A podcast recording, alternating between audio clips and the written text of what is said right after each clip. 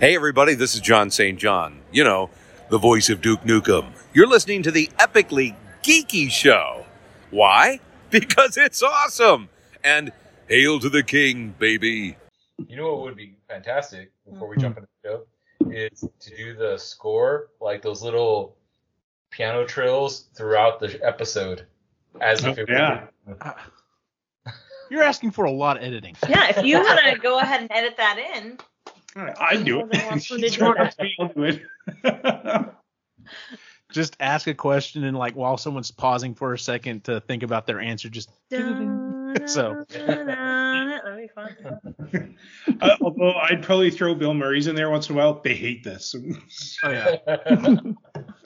Oh, which by the way, uh, it, it took me it took me a little bit to start getting it going, but that's my new thing is while we're taking pictures with people is uh count to three, go on two, one, two, Yep. which was fantastic.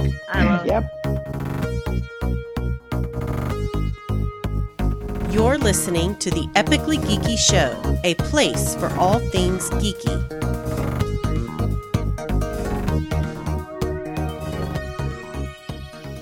Welcome out to the Epically Geeky Show, episode number 150. I'm your host for the evening, Eugene Stevens. Tonight's opening question is How were you introduced to Ghostbusters? Uh, obviously, you've probably read the title of this episode. We're going to start with the usual crew, and then we will move on to our special guest. So, starting with Ray, how were you introduced to Ghostbusters?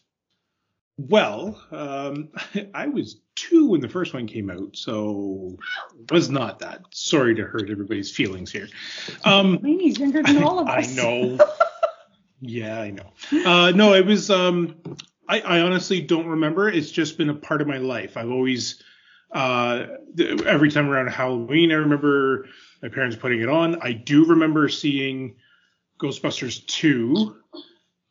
And I want to say I was taken to a drive-in for that one, but I can't remember 100% Okay. but I want to say that that was kind of it. Uh, and then obviously growing up with uh, the animated series as well, that was that was a big uh, influence into the whole the whole culture that is Ghostbusters. So Yes, yeah. it is. Uh, Chris, what about you? Uh, about the same. I don't remember because I was turning three when the first one came out, so I don't remember that. I remember knowing about them and then watching uh, the Real Ghostbusters animated series, and I liked Egon's hair, and I remember Egon. I'm like, he wasn't blonde in the movie, and I remember being like really specific about that and like harped on that because it bugged me. Um, uh, but yeah, I just remember having seen it, but I don't remember how old I was. I was probably like around maybe eight or nine when the the animated series. So, and I remember really liking that, but yeah, I don't I don't remember how old I was. Uh, Lainey, how were you introduced to Ghostbusters? So I, as Ray so elo- you know, Ray and Chris pointed out, I'm the youngest, I guess, in the group. I don't know why I'm looking at you. I know I'm younger than you. Um, but I actually saw the cartoon first because the movie came out in what 84. Yeah. I wasn't born yet. So um I I saw the cartoon first. Reruns of the cartoon used to come on when I was a kid on Saturday morning when I was really little, like 2 or 3. Um and I watched those first and I loved it. And it what's funny is like I remember watching the cartoon first, but I always knew that there was a movie. I don't remember when someone told me there was a movie. I don't remember seeing the movie first. I know I saw the cartoon first, but it's like I always knew that there was like source material where this came from. And I probably saw the movie when I was around five, Mm-hmm. four or five. And I remember being upset because uh, Slimer, I did not feel was featured prominently enough because he was my favorite character and i also didn't like that um peter venkman did not sound like garfield like he did in the cartoon that bothered me a lot but i loved i remember loving the movie so it scared the bejesus out of me as a child that the library just scared the crap out of me like it was just a lot but i loved it so that would be probably how I watched it first. And my dad actually watched it with me first because my dad was very much a Bill Murray guy, so he was very quick to be like, "Well, guess what? There's a whole movie, and we're gonna see it." So that Nice. was definitely introduced to me pretty early on. Joseph, what about you? Uh, much like everybody else here, is the cartoon. They got me first. I was only a year old when the first one came out. Um, I remember the cartoon fairly well. Um, you know, I remember specific episodes like the the one ghost or whatever that would eat the other ghost, and I remember Oh, Spider yeah. being stuck inside his stomach and all that kind of stuff. And I think I saw the movie for the first time when it was like on TNT or something like that for uh, Halloween, and then realized like, oh my god, there's an actual movie for this. So I asked my parents if I could go rent it, and then we rented it, and that's how uh, we went to uh, Blockbuster. It was actually Hollywood Video, uh, but Blockbuster's probably more. well, no, no, the Hollywood Gotcha. Video. We rented it. Um, and we watched it there, and then I ended up going uh, when I was in college, finding a box set that had the first two movies uh, and then the first season of the cartoon show all in one little box set. Oh, It's sitting in right behind me actually. That's cool. Uh, it has like a comic book that came with it and everything. That's really Cool. cool. Um, joining us from the San Antonio Ghostbusters, uh, we have Rob. Rob, what was your introduction to Ghostbusters? So I probably might be the well, I'm not the oldest, I guess. Maybe I don't know. Doesn't matter. I was five when the movie came out, and my uncle went and took me to see it.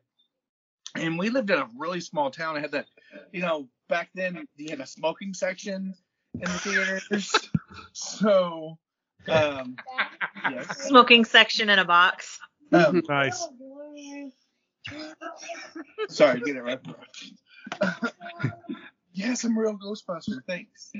I had to have my PK meter because I'm a real Ghostbuster. Sorry. Oh, Is looking out, buddy. I was I was five, um, and my uncle would take us to the movies, and it used to be a segregated segregated movie theater, so the black people used to sit up front and the white would be on the bottom or the top, and then they turned that to a smoking section.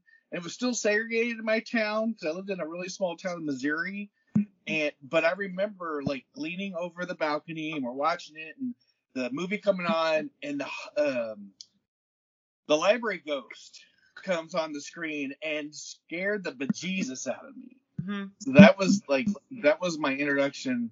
And then we had Kenner packs and uh, my best friend was I guess rich. I don't know. He had I felt like I had like nothing, but I go to my best friend's house all the time Mm-hmm. and he had Kenner packs, the firehouse, the Ecto One, all the figures.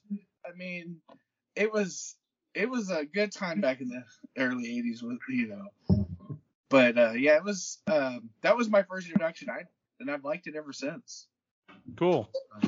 Uh, Bev uh, is also a member of the Austin area Ghostbusters with uh, Laney Joseph and I. Uh, what was your introduction to Ghostbusters? Well, I'm going to proudly say that I am the oldest one here because uh, no, I'm going to say it because I'm OG. I mean, Go, lady. my first movie, my first seeing of Ghostbusters was in Corpus Christi, Texas, at the Sin and Six. Go. I went with a pack of about, I think there was like 10 or 12 of us from the science fiction group we had running then.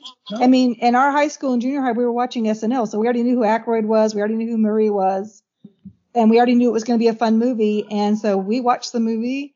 I think we watched it. I know we watched it twice that day because we walked out after the first one. We did the strut all around the theater. and We went back in and watched it again. Because you had to do the strut. You had to do the strut walking out. And the other added bonus is, uh, and I remember this clearly because it's the other fandom. Well, I have too many fandoms, but my other fandom is I remember clearly seeing an, a commercial for the Adventures of Buckaroo Banzai Across the Eighth Dimension that was in front of Ghostbusters. And I remember we sat there going, what the hell did we just see? We have to come back and watch this other movie too. But let's watch Ghostbusters one more time today. But um, but after that, of course, uh, followed through Ghostbusters, uh, GB2. My gang did uh, packs for Ab- AggieCon. So I got one picture of myself. I did find one picture from the old packs that we made that we made out of Corpus Christi. I call Corpus Christi materials and Starlog. So that's all we had back then. Us kid, us people that didn't have the internet, didn't have measured plans. All you spoiled children. No, whatever. I mean, we made what we made. That's why I say anyone makes what they make is great. Um, my added bonus is I got to interview J. M. J. Michael Straczynski when he was off making Captain Power. I have that still. And of course, I still love the I, I love the real Ghostbusters because I enjoyed it as an adult because I love that they blended in what we liked out of the movie right into it. Plus, I mean, to me, the boogeyman still is my favorite episode because that explained Egon's complete motivation to becoming who he was. Mhm. And I just love that episode. But yeah, there's this. I mean, there was this. I mean, I've been a ghost. I've been a GB since the since the light went through the celluloid. Nice. Um, well, I'll round out the group real quick. Um, I remember I was I would have been seven when the first movie came out, and I will never forget the terror dog scaring the crap out of me and my brother. And I, I've told this story multiple times. My mom had the bright idea to um, leave the uh, the the light on in our closet in our room so that we would have an additional night light. And all I remember is waking up in the middle of the night to this door with a yellow light around the edge of it, and I kept thinking something is about to claw its way through here, and I'm a dead man. So, um, and I bring that up. She's like, "Yeah, that was not one of my best parenting decisions." So I think it's a fantastic decision. That's amazing. Well, now I'm that we're sure you parents, we probably would. Hell yeah, I would do it. That's so uh yeah that's my introduction to ghostbusters uh so tonight the reason uh why we're having our special guest in particular is um I- w- there's been a long lead up to this long lead up to this movie uh we're going to discuss ghostbusters afterlife uh we've done this with a couple of other big tentpole movies and i felt that this met those qualifications. We usually do it for star wars and for um mcu movies. And uh this this qualifies. Like this was a this was a big deal. This is a big deal. Um partially because of some of this number one uh because several members almost every member on this panel right now is an active member of a Ghostbuster group. We dress up. We go do events and you know raise money for charities and do parades and stuff uh but also uh even though Jason Reitman has said this is not Ghostbusters 3, this is not Ghostbusters 3, this is my Ghostbusters movie. Um, this is essentially what we've been waiting for for 30 plus years. So, and then on top of that, you know, we were going to get the movie and then COVID happened and it got pushed back. And it's just like, okay, we've been waiting 30 years. We can wait another six months and then another six months and then another three months and then another two weeks. And it's just like, so anyway, so, um, but anyway, so we are going to be discussing Ghostbusters Afterlife. Uh, before we start the discussion, um, I wanted to just kind of go over. Uh, I had a possibly once in a lifetime opportunity uh, happen. Um, uh, uh, Joseph, Laney, and I were on our way uh, with my wife to go do a parade. And uh, Rob actually is the one he sends me this message. He's like, "Hey, have you seen this?" And it's literally information going out saying they are inviting certain group members to the New York premiere. And this was happening like two weeks away. And the deadline was the next day. And I just kind of mentioned it to my wife. I was like, oh, ha ha, you know, how awesome would this be? Blah, blah, blah. By the time we got to the parade, she had already planned. She's like, well, we could use this money. We could stay here. We could do this. like she had it all planned out. And I was like, you know what? Fine. If I get the invite, cool.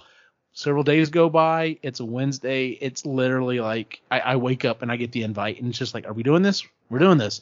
So we have everything, you know, set everything in motion or whatever. Uh, figure out who's going to watch our cats, who's going to watch our dogs, who's going to watch our boys. Uh, Laney and Joseph actually stepped up for that. Um, so it was kind of like a, kind of like having, you know, training wheels, see what's going to be like with kids in the future. So yeah. Uh, and then the morning of, we're literally supposed to be leaving on a Sunday morning. An hour beforehand, we get a phone call, and Christy's grandmother has had um, some medical issues, and she tells me go. You know, this is a once in a lifetime thing. Go. And I was just like, okay, so I'm going to New York City by myself. And I was just like, I will be honest with you, I was very nervous about that. Uh, so I get to New York, I kind of wander around a little bit, and um, I listened to a podcast. It's a big group in the Ghostbusters community called Yes Have Some, and I contacted them. They were having a pre-premiere party, and I was like, hey, if you happen to have a ticket, if something came open, you know, my my my night's free. My wife's not here. I don't know what I'm going to do in New York City. They're like, sure, we've got one, whatever. So I go to this premiere party, and it's at a barcade, and it's really cool because you know I can at least I've at least got Ghostbusters to talk about with everybody, and Jason Reitman shows up. And like I got his autograph, which was freaking awesome. And of course, I'm kicking myself. I was like, "Well, no, I'm not going to take my ecto goggles that I made because you know whatever. You know, God, I wish I would have done that. Anyway, um, so anyway, I go to this party. I get Jason Reitman's autograph. And it was freaking awesome. Well, the next morning we were supposed to go to the Today Show. That's kind of Christie's big thing. She really likes the Today Show. I didn't really have any plans on doing that until we find out. Oh no, uh, uh, Ernie Hudson's gonna be there, and I'm like, all right, well, I guess I'm going to the Today Show. So I got very little sleep, got up the next morning. I showed up and I was like, well, I don't know if I'll be the only one here. And I, please, if you're listening to this, please don't skewer me. Was it the North Carolina Ghostbusters? I've got to double check that. Um, anyway, uh, I met up with a group of Ghostbusters there, and they were there for the same reason. And I was like, well, I don't want to be the one goofball that's like dressed up like a Ghostbuster away from everyone else. So I kind of wandered over there with the rest of the group, and uh, they come out and they're like, oh, it's gonna be an hour and a half before they actually come out and do anything. Blah blah blah. Uh, you know, if you need to go get something to eat, drink, something to warm you up because it was cold. Uh, so some of the group kind of steps out. I'm like, here, I'll kind of help hold the line or whatever. And then when everything goes down, I ended up on the Today Show, like right behind Al Roker, and uh, he is apparently a huge Ghostbusters fan. Um, unfortunately, we were told Ernie Hudson wasn't going to be coming out later on because it was kind of cold or whatever. So we're like, okay, so everyone kind of disperses. Christy and I were supposed to go to the firehouse. Um, and I was like, well, I'm going to be here by myself. I'm also going to do the whole tour. What's really cool is the New York Ghostbusters have uh, several of those guys have actually gone and gotten their um, uh, tourist licenses from New York, so they are licensed New York tour guides. Awesome. And they give a spe- That's awesome. they give a specific Ghostbusters tour, and I was like, all right, cool, I'm gonna do this. Um, two quick things I want to mention. My wife and I have been to New York once, about 12 years ago. There are two big changes that have happened since then. Number one, smartphones. We didn't have smartphones back then. So to be able to walk out, pull out my phone, and go, I want to go here, and it literally tell me, oh, it's a 12 minute walk or five minute car ride, or here's how you go to the bus, was a guy, you know, game changer. And then the other thing was Uber and Lyft, and just to be able to walk out and be like, all right, I'm just gonna get in this car, and they're gonna take me where I'm gonna go, and everything's cool. Like that, just totally changed being able to get around the city. So anyway, I go on this tour with probably about 50 other Ghostbusters from all over the world. Uh, which was a lot of fun. We got, you know, I've, I've posted pictures on my Instagram stuff. And then so I go back and I get ready for the movie. We were told our showing is at eight o'clock, sh- uh, line up at seven. Of course, everyone started getting there early by the time I got there. Um, I, I did not get picked for the red carpet event, um, which apparently was running late and ran super late because they had a hard time getting the cast together to do the group photo. Um, unfortunately, Bill Murray, it was was Bill Murray and just was kind of not really like signing anything or shaking any hands. Um, uh, Uncle Dan, on the other hand, constantly keeps wandering off to go take pictures and everything else because it's Dan Aykroyd and that's what how he does. Dan. Aykroyd. Yeah, uh, Un- Uncle Dan, good old Uncle Dan. Uh, but anyway, so it was about 45 minutes late. Uh, we finally get into the movie theater. We sit down right before the. Oh, and um, Hi-C is not officially releasing Ecto Cooler, but they were doing out a small run at some of the premieres or whatever. And so I got this Ecto Cooler, and it's like I'm sitting in movie theater at the New York premiere with a bunch of other Ghostbusters. I have Hi-C Ecto Cooler, and Jason Reitman runs down real quick and gives this really awesome, about three minute speech. I posted it on my on my social media stuff, and he says. This movie is for us. This movie is for the people who grew up with Ghostbusters. You played with the toys. He's like, I wanted to give everyone one last ride in Ecto One. No, I wanted to see what it would be like chasing a ghost hanging outside of Ecto One. He's like, so I wanted to give that to everybody. Um, and then runs out and watches the movie, and I'm just like sitting there, like trying to absorb this movie and trying to absorb everything that's around, you know, going on around me. And literally, as I'm walking out, um, I, I I had talked about this before. I made a pair of ecto goggles from the new movie that actually work with a camera or whatever, and I got I got a picture of McKenna Grace, which was bizarre as all get out as it is. Um, but uh, what was really cool was I, she was literally about to go down the escalator, and I was like, Miss Grace, can I take a picture real quick? And I'm pulling down the ecto goggles, and she looks at it and she goes, Do those really work? And I'm like, Yes. And so I take the picture, and she goes, Oh my God, that is so cool! I can't wait to tell Logan. And I'm just like, okay, well, that was really cool. Um, but it come to find out from, from some other people, apparently the actual prop in the movie, he couldn't see through hardly either. So I guess mine are technically screen accurate because there's only about 75% of your your you know your view is like blocked by the stupid camera. So anyway, um, so I had this I had this insane you know experience you know doing Ghostbusters and stuff, and then I fly home. I go to work next the next day. This is on a Thursday, or I, I'm, I'm home Wednesday. I go to work next day on Thursday for a half day of work, and then I drive to Austin, uh, which is an hour south of here. Thursday night, Friday night, and Sunday night to go to the Alamo Drafthouse with the rest of the Austin area Ghostbusters uh, to do premiere events and take pictures with people, and it was a blast. Uh, that Saturday, drove down to San Antonio uh, with my wife, uh, and we were in the parade, uh, the uh, Alamo Heights parade or whatever. So within like a week, it was just nothing but Ghostbusters. It was insane. Um, and then of course the movie. So uh, with all of that said, uh, we'll just go around really quick. Just initial thought. Ray, what did you think? Oh, you got to put me on the spot. I'm thankful for my name. I, I will say that's one thing that Ghostbusters has done is actually made me okay with my name. Uh, He doesn't like his name. I He thinks hated a- Ray for the longest time, just as because yeah, well, because No, it's an old a man name, name. and now I'm you know I'm gonna embrace the old man name because I'm gonna be the old man. So Well, you are an old man. exactly. So it's um as for this movie, uh is it terrible? I want more. No, it's not. Not at all. okay, that's where I'll leave it. Okay, uh, Chris. Um, I it was it, I've had a lot of COVID anxiety about going out in um in public settings and things like that. We've had multiple lockdowns here in Ontario, um, and things like that. So for me, going to the movie theater was not high on my list of priorities, especially with streaming services. They have spoiled everybody, spoiled the crap out of everybody. You can watch freaking Marvel movie in your pajamas. Looking like crap, and Well, you yeah, could at the theater too. well, not really. Um, so, and I felt bad because he's been really wanting to go for, for since it opened up, uh, which hasn't been that long, but since then, and we finally kind of made the snap decision to do it today, and I'm very glad I. w- It was worth. It was worth going to. I took her to uh, a landmark theater, which is close by, as Mm-hmm. close by as you can be here.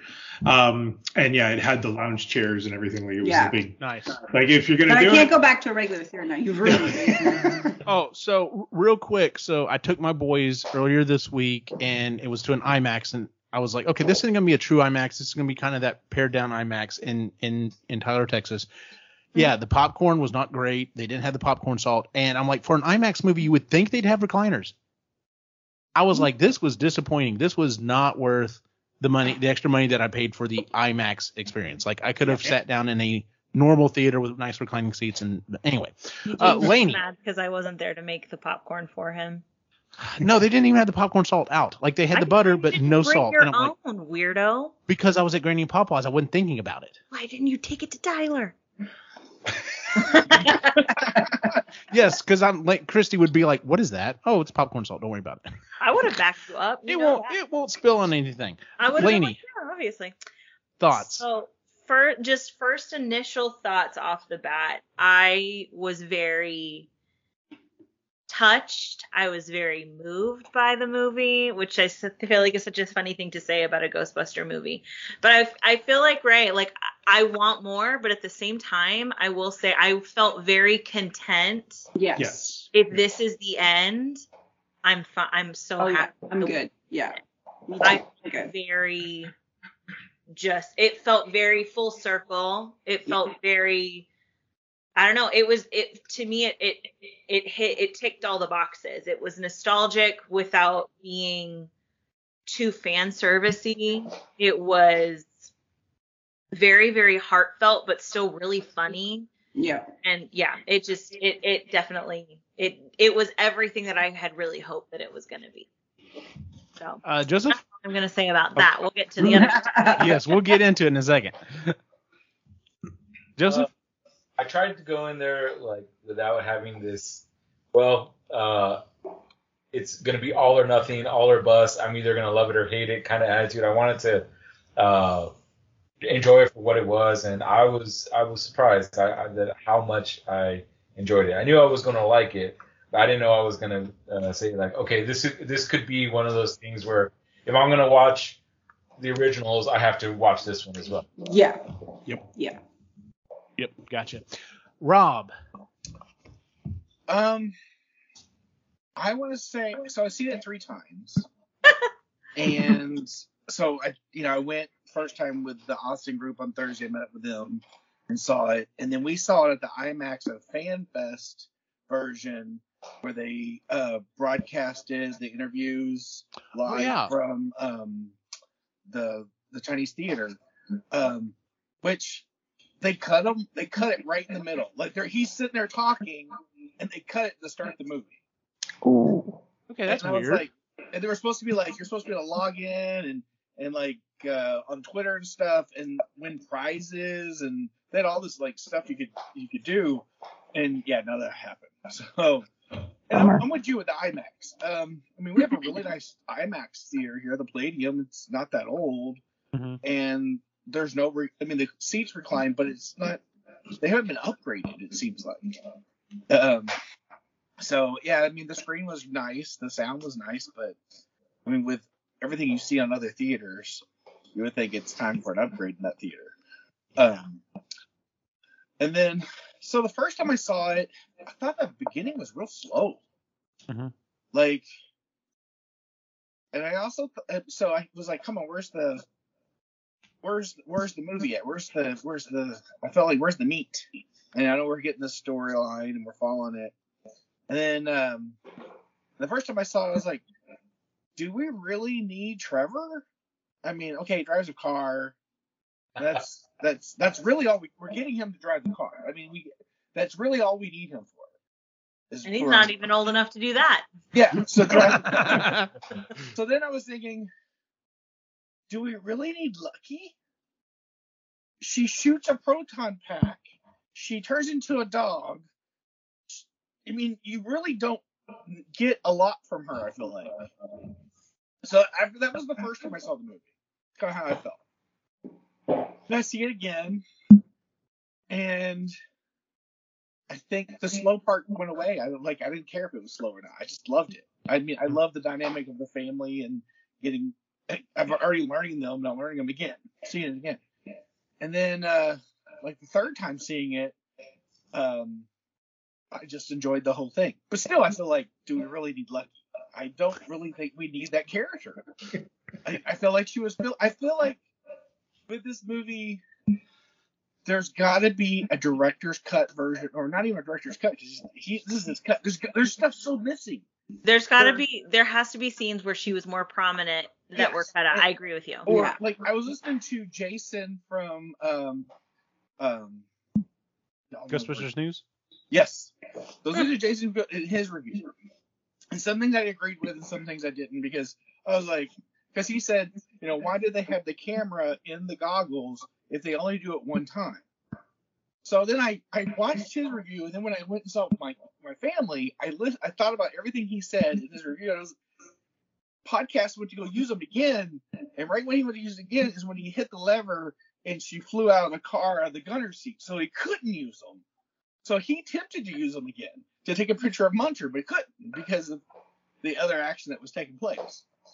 So I don't know. I mean, the the part when they start becoming Ghostbusters from then on, that movie was awesome. I mean, I loved it. You know, just that first part. I but I think that's a Jason. I think. I mean, I th- well, I think that's the um, the Reitman part of it, of his own how he directs. I mean, like watching Juno and all that stuff, and that that little bit of dryness, I guess, to get to where you're going. Mhm. But like the music itself, I love that three six nine song gets stuck in my head every time I watch that movie. So I, that's that's how I felt about it. Bev, what about you? Well, I also saw it three times last week because I went to the Cinemark showing on Wednesday. And I will have to agree that one of the big things I did get as a pullback for myself was that Jason was right to hold it back because we needed to see this as an audience. Yeah. Yeah. because and we needed to see it in the theater together because there are many emotional beats that when you catch yourself going you know you're I mean that, that oh my god it's Egon or oh my god this is happening Mm-hmm. you know you're in that moment and you're you're having that experience with a group of people having it with you Mm-hmm.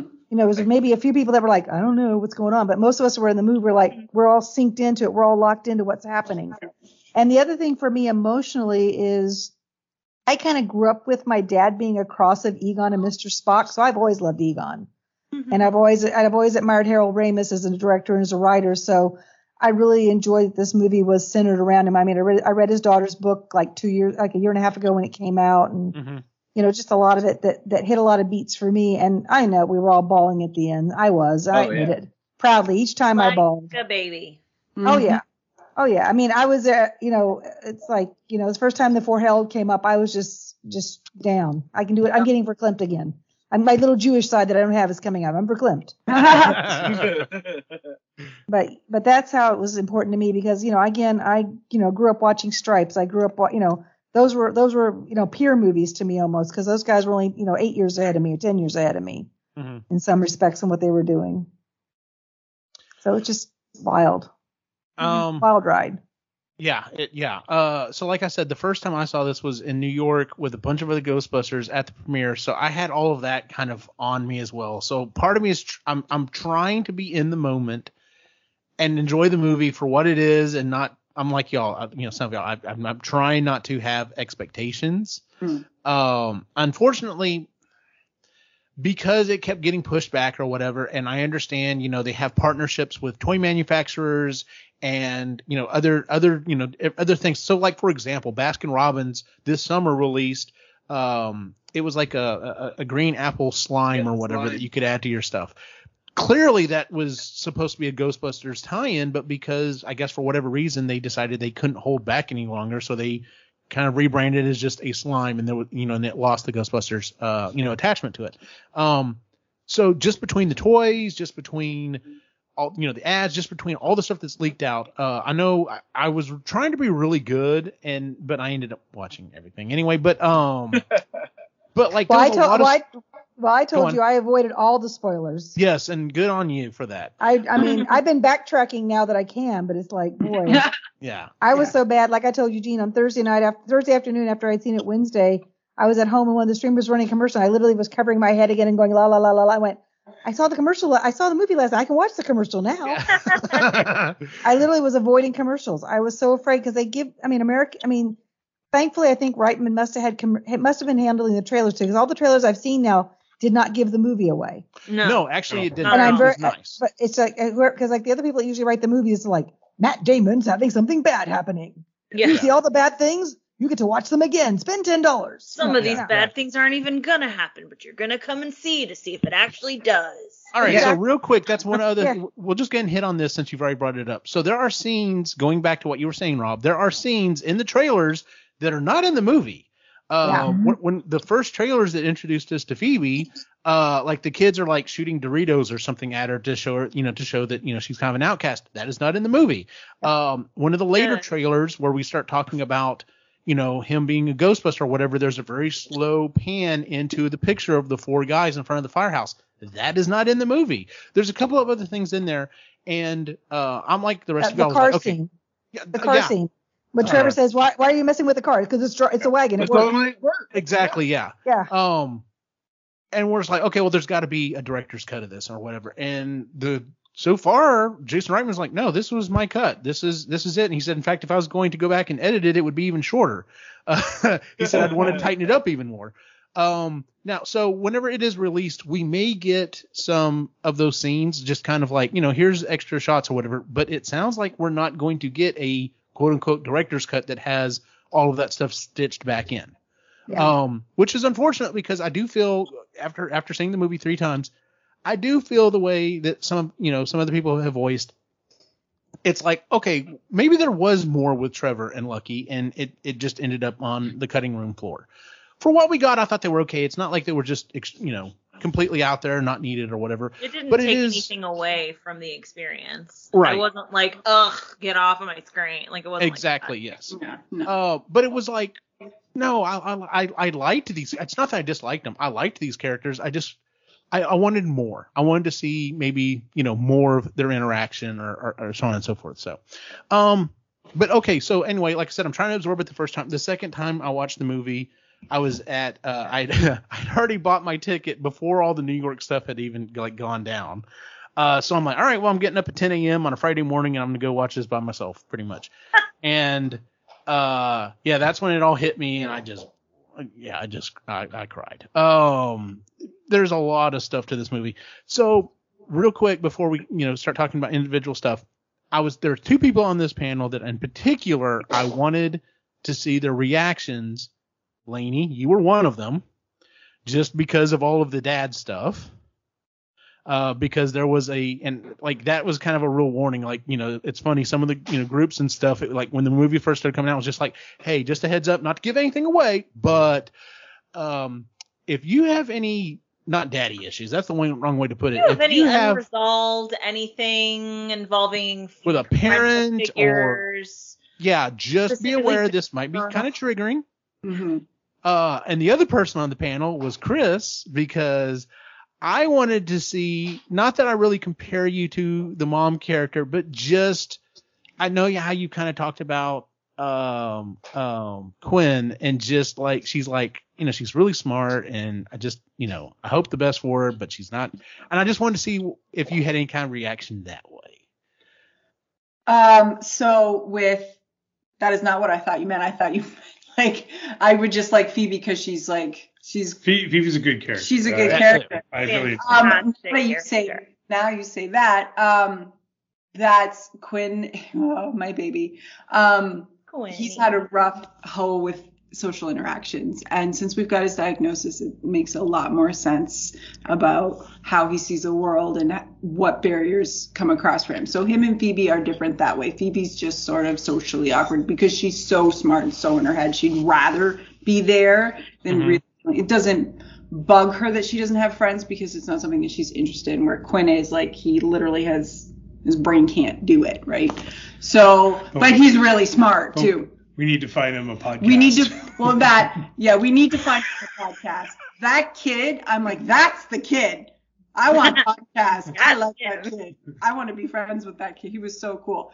But yeah, so Quinn needs his own podcast because he's that type that needs um, that extrovert to adopt him into the social group and be like, hey, this kid's cool. And so far this year, knock on wood, it's happening for him. So I think he has found his podcast, and her name is Serenity.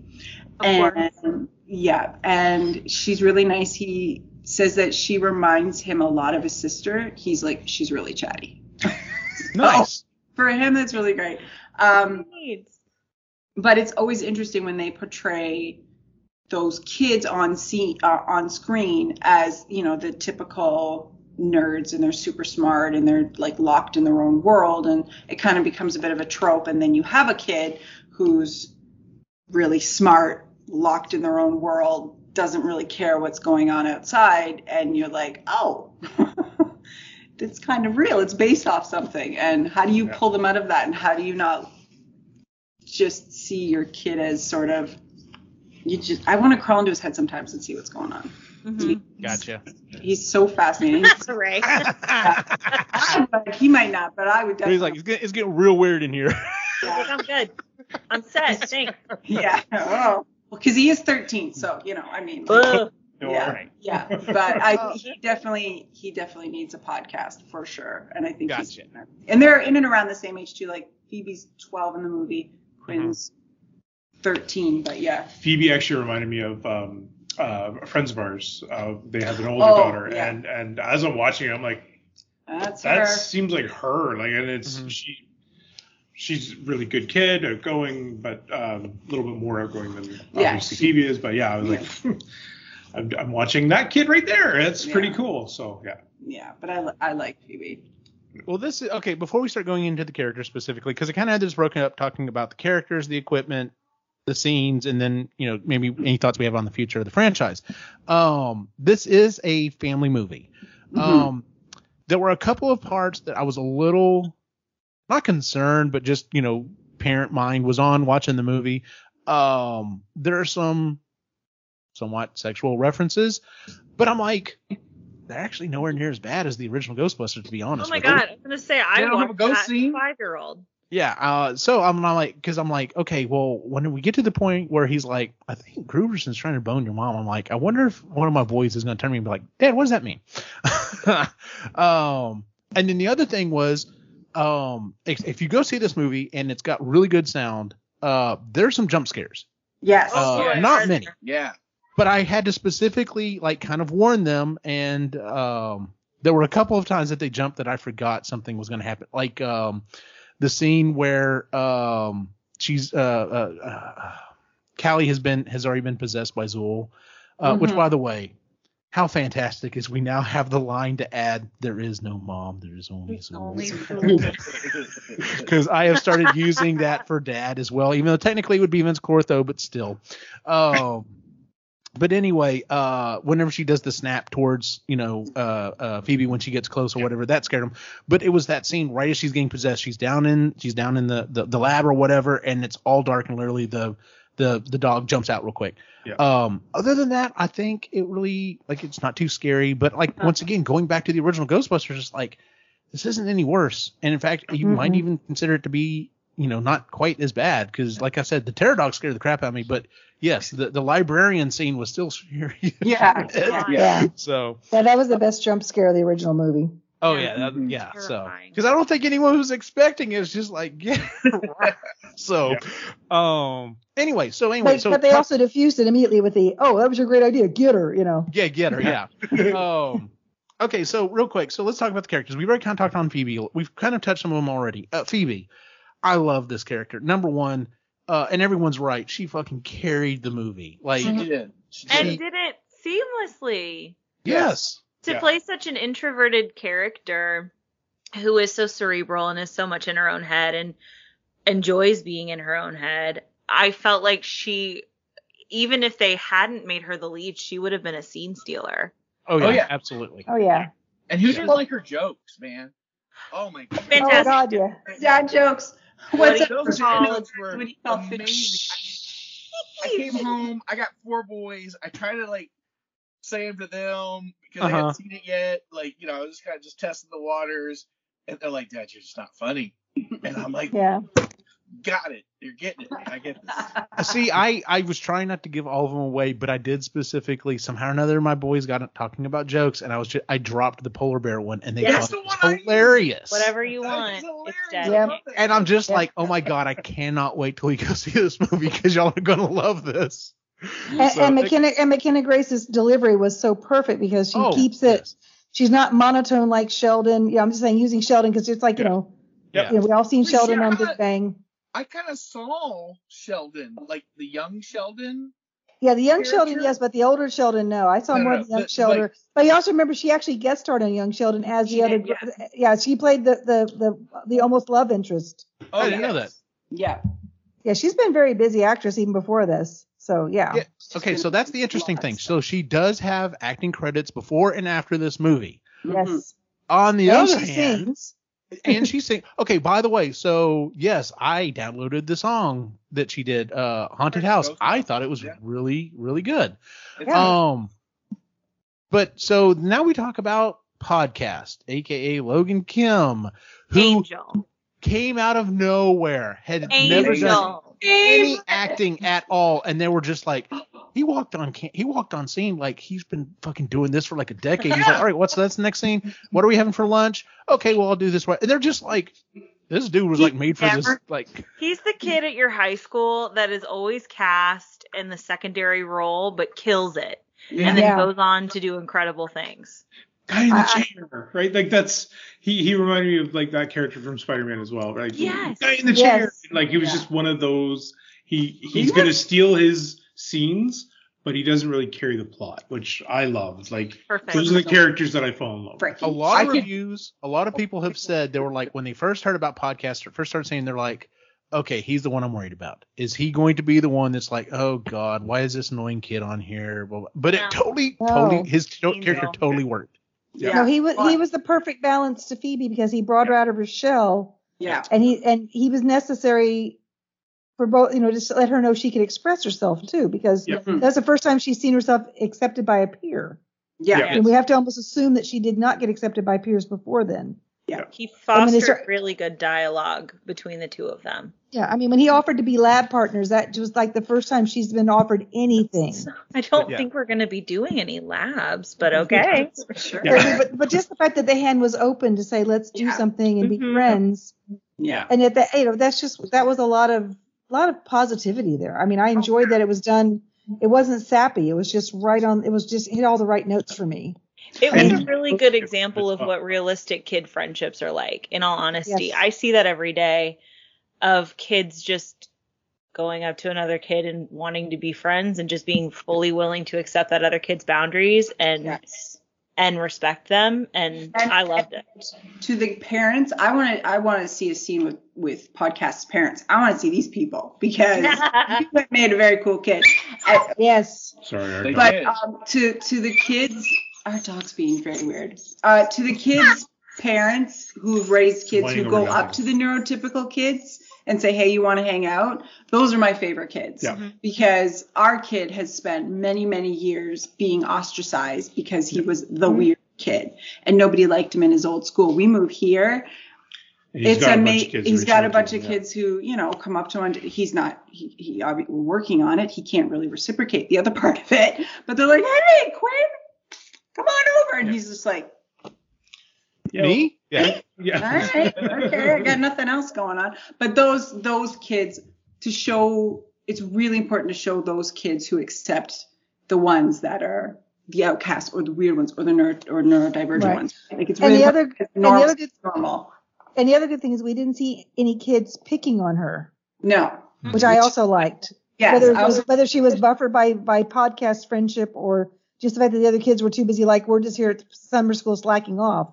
I Yeah. did like that she wasn't getting some negativity from anybody. I mean, she got the brotherly stuff, but not, you know, Well, and that's normal. That's and is- it's totally normal. Yeah. And even then, it was it was it wasn't even that bad. It was literally how are the jokes going? You Yeah. can't you can't let her do that. Yeah. Well, oh. and I love that that became a quote later on in the movie was "Don't be yourself." Don't be Yes. yourself. yeah, don't be yourself. So, Rob, you were going to say something. I was. I don't know. Um, Okay, sorry about that. I- no, no. I, I, I would like to just see podcast and her. I mean, Yeah. Phoebe, I that dynamic. They were like peanut butter and jelly through the whole Yeah. thing. You know, Yes. It- they They're great worked scene partners. so well. They wasn't forced. It No. wasn't anything. And his movement, I think he must have watched Ghostbusters one and two because I could see even his movement, Ray. You know, Yeah. You're not the only one I've heard say that. Yeah. when he's carrying the bags and his like he's walking and he does that whole thing that Ray does where he throws his head back when he's carrying stuff. Like he's got those movements down. And I, like, I there's saw a- that. That specific scene when they first or they first spy Muncher, and she looks back at him and he's just like, like that was Ray. Like Oh, yeah. that was that was Yeah. freaking Ray, and he she's just like, no, we're going on doing this. So no, I totally see what you're saying. Yeah. Um. All right, so we've already kind of addressed it a little bit. Uh, we'll just take them together. Trevor and Lucky. Um, I liked their characters, Mhm. but I'm like a lot of other people on here. I would like to have seen more. I do like the interaction. I do get the family. I, I get the family unit. I, I I see that being an actual family unit. He's like, you know, he's like, you know, he's trying to help out. He also is trying to be a teenager, but he understands we don't have any money and this sucks and i'm just trying to be cool and impress the cute girl and you know i'm i'm doing my best but i'm definitely i'm definitely not the cool kid so which was interesting because if you kind of look at it if you look at the dynamic obviously phoebe would be the egon equivalent. Mm-hmm. Podcast would obviously be the ray equivalent and you would think okay well he's obviously going to be venkman no he's not venkman he's not Mm-mm. he's not the cool guy. He's all he's the everyman that you mm-hmm. know. Yeah. Even though Winston was not a dumb character by any means, but he's the one that has to ask the questions. What are you, what is going on here? Like, talk to me like talk to me like a normal person. So would Oh, yeah. that make would that make Lucky be more Venkman? the right? Kind Kind of, of. maybe. Right? Yeah. She's kind of the cool one, right? She's And she's Oh, got yes, a, and definitely she's the cool smart one. mouth. She's got a smart mouth. she's a smart mouth. She's the cool one. She's uh yeah. And also, Lucky wouldn't have had as much to do if her dad wasn't the sheriff. So it's like that tied in too. But Yeah. I feel like And- yeah. you have this like you know that act uh, like I don't know the actor's name for the sheriff, but you see him in That was Dave everything. Chappelle, wasn't it? No, it wasn't Dave Chappelle. I thought it was. you- Okay, you, I'm tired. you see him in everything. I know Yeah. the guy, like when I see him, and I just felt like that was a small part. Like I felt like there needed, like I think he should have been Walter Peck. Like, like You're not the only one I've heard say that either. Like he should have had a think he bigger should have role. been the bad guy. Like there should have been more with that interaction. I guess. I mean, she tries to shoot him. Or, You know? Which, by the way, when that happened, I was just like, "Oh shit, we're going there."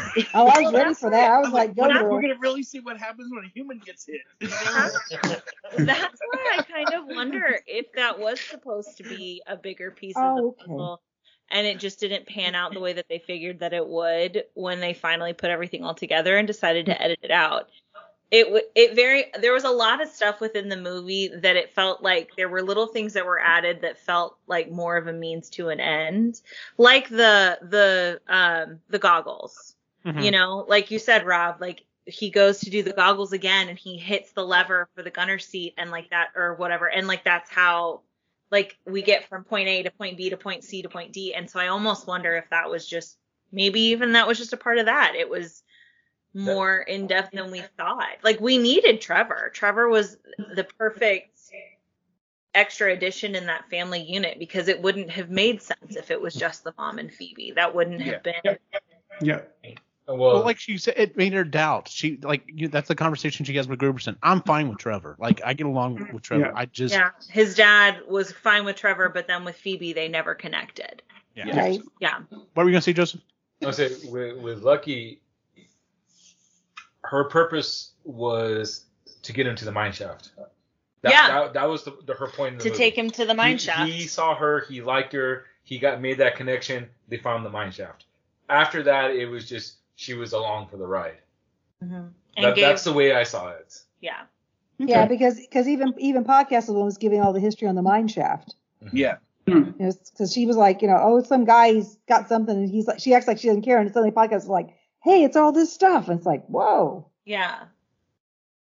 So it couldn't. It could have just been as simple as that, and then the fact that her dad was the sheriff was probably more to do with the fact that they're in a tiny town. It's like that. Everybody's everybody. Everyone is Oh, related yeah. to everybody, and it's just, you know, She is fourth generation dumps, dumpster Fourth- fire. So it's generation dumpster fire. Yep. Um, the other two characters I specifically put on here. Um, there's one more I want to add, but uh, we'll we'll start with Callie first. We'll, we'll we'll go we'll go we'll go heavy and then light. Um, like a lot of times, a lot of times when you see a character like this that's really um really hurt, and it's just like a lot of times they come across as not likable and I never disliked her in the movie because the she also like spe- like she just flat out comes out and says it. She's just like you know, um, you know he, I, I you know he didn't care about me. He didn't care about us, and he left us, and that's why I'm so I'm so hurt. And I'm like, okay, well at least you're you're being honest and you're you're voicing it. Mhm. And it, like I said, it wasn't the only the only drawback I see is the fact that you know she, it, it seems like you know she wasn't she didn't specifically like, put down the science that you know she that uh, uh Phoebe was into. She just couldn't connect on that, which unfortunately was like that was her big thing. Um, but she was actively you know you could tell she was actively trying to to do her best. Mhm. So that's why, to me, she was still a likable character. Like I said, unfortunately, a lot of movies, when you have a character like this that's, you know, severely hurt or whatever, they're written in a way that's just like, I, I, I understand you're hurt and you know you're you're trying to do your best, but Jesus, can you can you be likable? Can you smile once in a while? Like, Oh. does everything Yeah, have to be the worst thing in the world? and that's where I think she nailed that role. You you, you appreciate where she's had a hard life, right? And from a young age, she's had a dad that uh, you know around. just wasn't around and like picked something else instead of her. Um, she's obviously struggled through to get where she's at, and she's still struggling, and you can see that and you can feel it. But she still wants to take care of her kids, and that's where that's where that positive positivity comes out of and that's where you the likability comes out of like she she may not understand her kids and you know Mhm. especially more phoebe but she she appreciates them and she takes care of them the best way she can And she's a trying. She specifically says, "I'm trying." Yeah. She's Yep. mom, Yep. and she's a Yep. realistic mom. Yes. yes yeah Yes. You know, especially for one that has gone through everything that she has Yeah. yeah one thing Right. I really appreciated too about her was when they get her from the mines and she's in the car and she's so excited to tell them all the stuff that she's discovered and you know she's like you know she's just going like yeah mom we know like we know da, da, da, and then the, my favorite thing in a movie is when a supporting character asks like well I'm in. What can I do to help? Yeah. Yeah. I love Mhm. that. I love that it wasn't an adult being like, "Don't worry, everybody, I've got it handled." It's dope. I'm Well, down. Can I? I think can the the switch flipped on that when she, whenever Phoebe specifically goes, "Hold on," and jumps out of the side of the vehicle and blasts the terror dog, and then comes back in like it's nothing. Like, oh, I've Yeah, been doing yeah, this yeah. for years. It's fine. It's I just like, it. okay, the kids know what they're doing. I'm Kids just on- along for the kids ride. are- uh, they got it. We're good. Yeah. Yep. Um, Gary Grooberson, fantastic Chaotic name, angel. fantastic casting. Like, He's us. Yes. Yes. He's us Yeah. in the movie. Yeah. yeah, He's the Except fan- we're not. Be- Except we're not the sexiest man alive now. We have to get that. Um, true. We have to accept that. I mean, you know. like, speak for yourself. um, I loved his character. I, Lainey, I, I, um, Christy has not seen the movie. We may go see it tomorrow. Um, your thoughts on him being a substitute teacher? live. I live. I would let him sub my class anytime. I would have to explain to him that he cannot show them horror movies because I will get fired. That was the best. that was the best. I That would was have perfect. leaned over to Joseph. I was like, I would be fired. I would be fired so Oh, fast. Yeah. I, well, well, that's why. I, really? that's why. That's why my favorite line was that she thought he was a football coach. yes. I was and he like, didn't know I'm how to sorry. take it. I'm I like, did look over at Joseph on that one too because Joseph was a math teacher and a football coach. I'm just saying, I, at my high school, we knew the football coaches were like the easy, easy A's. I mean, you could walk in there and be like, "Here's the book, here's the paper, you fill this out. Oh, it's the same exact words. George Washington was the blank of our country. yeah. Father of our country. I Okay, died. I've turned in my Oh, paperwork. I I'm done. Thank you. well, and then when like she's like, "You're a seismologist," I was like, "Well, of course he is. He's not a real substitute." Yeah. just yeah, it was very funny. I also I d- I love I love Paul Rudd so so much. I just Oh, I love him. fantastic.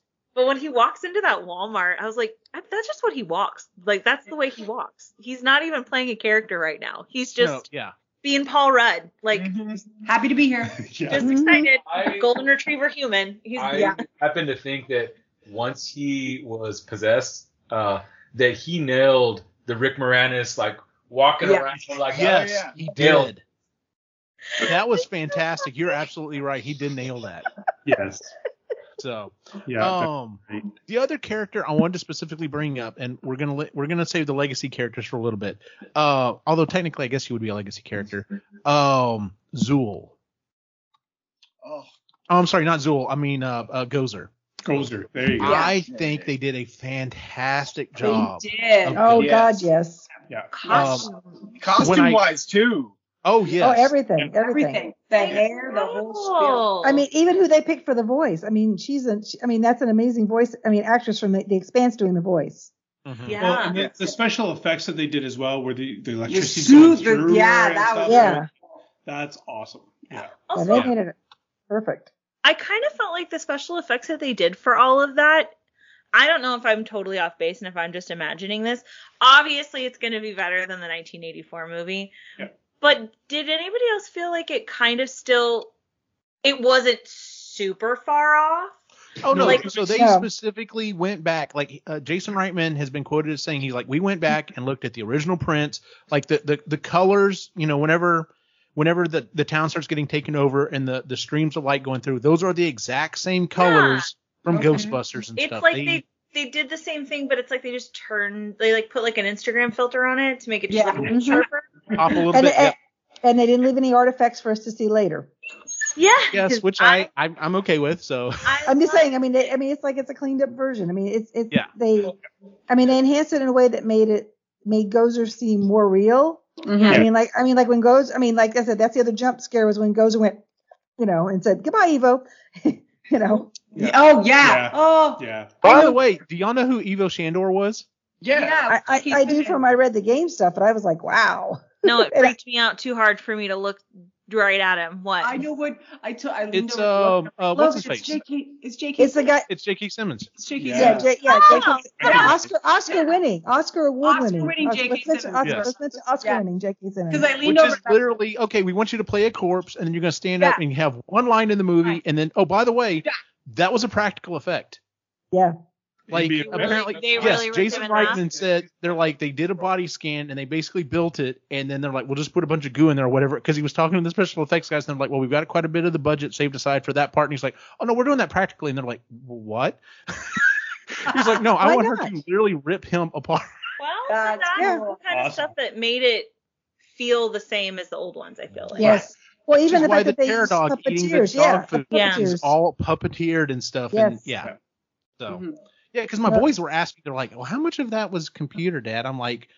When the dog's running, that's the computer. I'm like, but when the dog's like just sitting there, I'm like, no, that's that's like four guys in there with a Mhm. puppet and stuff. if not so. more, Speaking, more. speaking Yeah. of that though, when they and when they added in right when the claw hits the Walmart floor and scrapes across, and I'm like, damn, they didn't do that in the first movie. so. I had to go pee, so I didn't see that. Oh yeah, she missed the Walmart Aw. scene. She missed. Aw. I saw the beginning of it and I'm like, damn it, I can't hold it anymore. This is why we can't arrive early to movies because I drink all my stuff, which we didn't. It was only 10, 15 minutes early. which is really late for you. yes, it is. He was panicking. I'm a half hour early kind of guy. Anyways, yeah. Yeah. God, you all are. Chris and I just have to go see movies ourselves. Yes, we Well, that's do. why I'm, I'm hoping even if we don't get an extended cut, that they give us a lot of the behind the scenes stuff that they did. Yeah. Oh, I'm sure Yeah. they would. Yeah. Oh, I mean, especially since we've seen some of the, you know, the bigger reveals in the last couple of days on certain things. Mhm.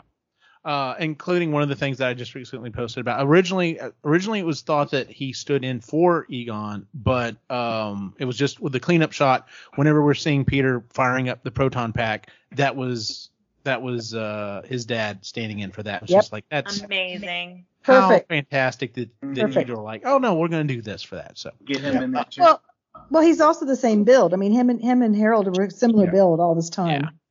Um, I want to kind of go touch over some of the equipment. The PKE teaser that was actually dropped before the movie, right before the movie came out, just a couple, well, maybe a month ago, because they came out with the new PKE meter that's blue. It's more based off of like the you know the original Kenner toys or whatever, but it says PKE taser on it, Sure. and there's Yeah. a part where they flip up and everyone's like, Yeah. "What the hell is this? Like, are you gonna?" Are you are you shocking Ghost or whatever? How does this make sense? And then of course watching the movie totally makes sense. Um, Ghost so yeah, especially the mom's reaction after she's possessed. It was like, Oh, holy yes. crap, this is it knows. oh yeah, it, it definitely knew. Um, uh, th- th- this is actually when we talk about the scenes, but uh, the proton pack. So Adam Savage uh, got to do. He actually is the one that designed the the uh the Amazon Mind Death Whistle. Yeah. Uh, there are some Whistle, prints of it out right now, not working. Apparently, some people are going back in there and editing the print so that it will actually work. And I'm like, I may have to print one of those. I saw one today. Yeah, I saw really? one too. Yeah, he took two together and he was making it functional. Oh, I'm gonna have to find that file. So That's cool. I'm not gonna blow the damn thing. I just want it. I blow it a lot. We'll yeah, that, that was pretty cool, and Yeah. that's totally something Ray would have done. Oh, he would have he would have totally used that at a ghost. Oh yeah. yeah. Yeah. Um, yeah. let's see here. Uh, the pack. So in in the behind the scenes stuff, we actually, you know, the in, instead of having just the lights that kind of go around, it was a light that moved around. The Love- prop building community is losing their damn shit. Some people have already like done some of them, and they look fantastic. Yeah. Love the addition to that. Yeah, that was awesome. And then and then I you know I don't know how much y'all are into it or whatever from the lore. Uh, from the original movie when they're in the elevator scene and he tells him you know switch me, Switch on, and he hmm he does something we don't see what it is. It's never been part of canon. And then Jason Reitman was like, no, we're gonna go back and add that. So a lot of Ghostbuster people are like going back and adding that part to their to their pack. They're like, oh no, I have to have a Super switch. glue this switch on there really fast. So Well, uh, well, like I told Eugene, and he saw it on my steampunk pack. I mean, I have a Frankenstein switch, oh yeah, it's Online. awesome. Yeah, she has like an old like. and when yeah. and when we did and when we did our '89 Ghostbuster packs, I mean, in Corpus, I mean, you got to remember in '89 we did not. I mean, seriously, we were working off Starlog magazine. Most of the pictures Starlog had was from the night shot, so you had nothing but the basic shape. Uh huh. And so we were basically working off what we could find. So I decided, you know, that was the easiest thing to use was a was a big. Old. We used Frankenstein switches for that too, because we that way when we did do the elevator scene at AggieCon that year, 19 we were in Aggie, we were wandering around doing the scenes everywhere with that. But yeah, that's Nice. I, I I mean switches are good. um. I mean, A couple other quick so, things. Oh, what? So I mean, I know they put that switch in, but in the scene, he's looking down. That's the thing. He is looking down. So, and I think they discussed it. They're like, this is the this was the only place that kind of made sense to put it. Yeah. So. But then, but then going back to the PKE meter, um, did it look fatter to you? oh Yeah, no, it looks is. like mine. I mean, is 'cause definitely the looking- thicker. So this is Maddie's. Right. Mhm. That's the original. Right. Right. The Yeah, Yeah. but the, the new one's got a taser too, so I wonder if that's. Why. It why. definitely looks like it's a little thicker. The main thing is is being able to flip the arms forward. Like I think that's what's adding the well, volt and to it's it. got that red button Yeah. yeah. back here. See, I'm hoping we're going to get. I'm hoping we're going to get a screen accurate version of that one. So Well, We I shall think see. I'm hoping if if the pack goes really well on Hasbro Plus, or Pulse, sorry, Hasbro Yeah. Pulse, if it that they will go screen, they will go 3D scan some more stuff. Oh God, the- yes. That'd be cool. Yes. Yes. Which I brings mean, me to the do like- next. the like next how prop I wanted to bring up was the RTV. Um, Yes. I am still going to make an RTV. Okay, so on my Ecto conversion, I did uh, something from the game, which is technically not canon. Whatever, we're getting into that. Um, and I have essentially what's a giant ghost trap on the top. I of it, love it. which is fantastic It's so for. It's fantastic for parades. It looks awesome at parades and events and stuff like that. What was funny Fun was to this, walk around a con with.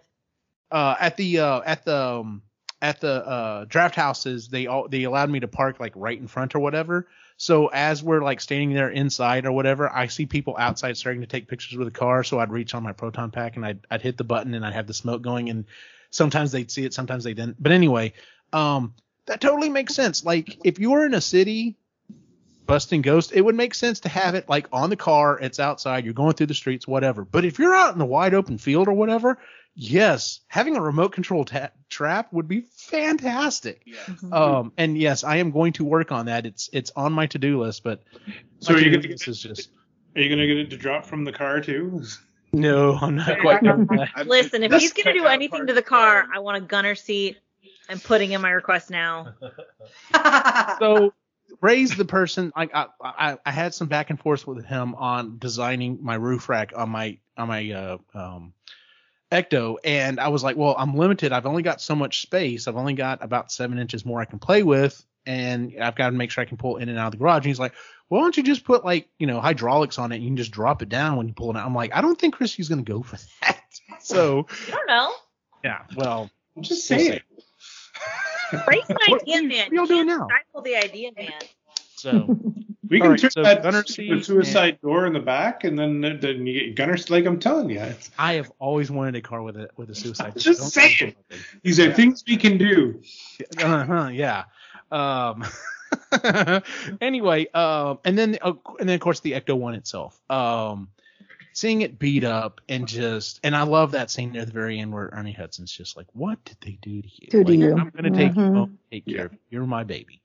Um, but just seeing, okay, so. Uh, yeah, the, the everything. There were so many things, and I've I've even some, seen some people said some of their favorite parts of this movie was the fact they're like, I never felt like the Ecto got the just desserts it needed in the original movies. Like it was there, it was cool, it's iconic, but it's it's just kind of there. And I'm like, in this movie, it was important. It was very important for this movie. Um, okay, so anyway, so talking about the equipment, let's talk about some scene. Well, I'm just gonna start off with the opening scene. Um, I was I was already like when this movie started, I was already nervous. I was just like, okay, we're not getting full full frontal of Egon, but I'm what glad. we're getting is okay. And I'm like, for. I'm like, okay, I'm okay with what we got. I'm I'm glad we got in the shadow. Yep. Um, because that's been one of my biggest complaints about some of the Star Wars movies. It's like, you know, if y'all want to digitally age or digitally put in a character, that's fine, but maybe we don't have to have full front just right in on their face. Like maybe we Right. can have them Grand Moff Tarkin ruined me forever. Moff Tarkin. That's particular one because I was like, they could have easily had him staring out of a window and just kind of looking over his shoulder for his would line, been way scarier too. Or and it would have looked fantastic. But they had to go. his head, Yeah. you could you could do a reflection, right? Yeah. So That would have looked good too. Something Yeah, like there's that. a lot of ways they could have handled it they didn't do. Yeah, but they didn't do it. But they, I think they did this really well. Okay, so Yeah. Egon goes in, Mhm. and I'm like, and there's still a lot of debate online. I was like, okay, so did the Terror Dog kill him? and he just managed to zap it out, or did he literally kill himself in order to? And I don't think it really matters one way or the other, but it's just like, okay, so we're starting Ghostbusters, and we're literally watching Egon die. Yeah. Oh, cool, That's cool, great. start. yeah, great start. So, I, I don't think he killed. I think it was a, a heart attack after being. I do too. Yeah. Yeah. zapped, yeah. So Yeah. But we also saw, but we also saw Egon being a badass all the way through. Oh, Oh, that's yeah. true too. Yeah. Yeah. Yeah.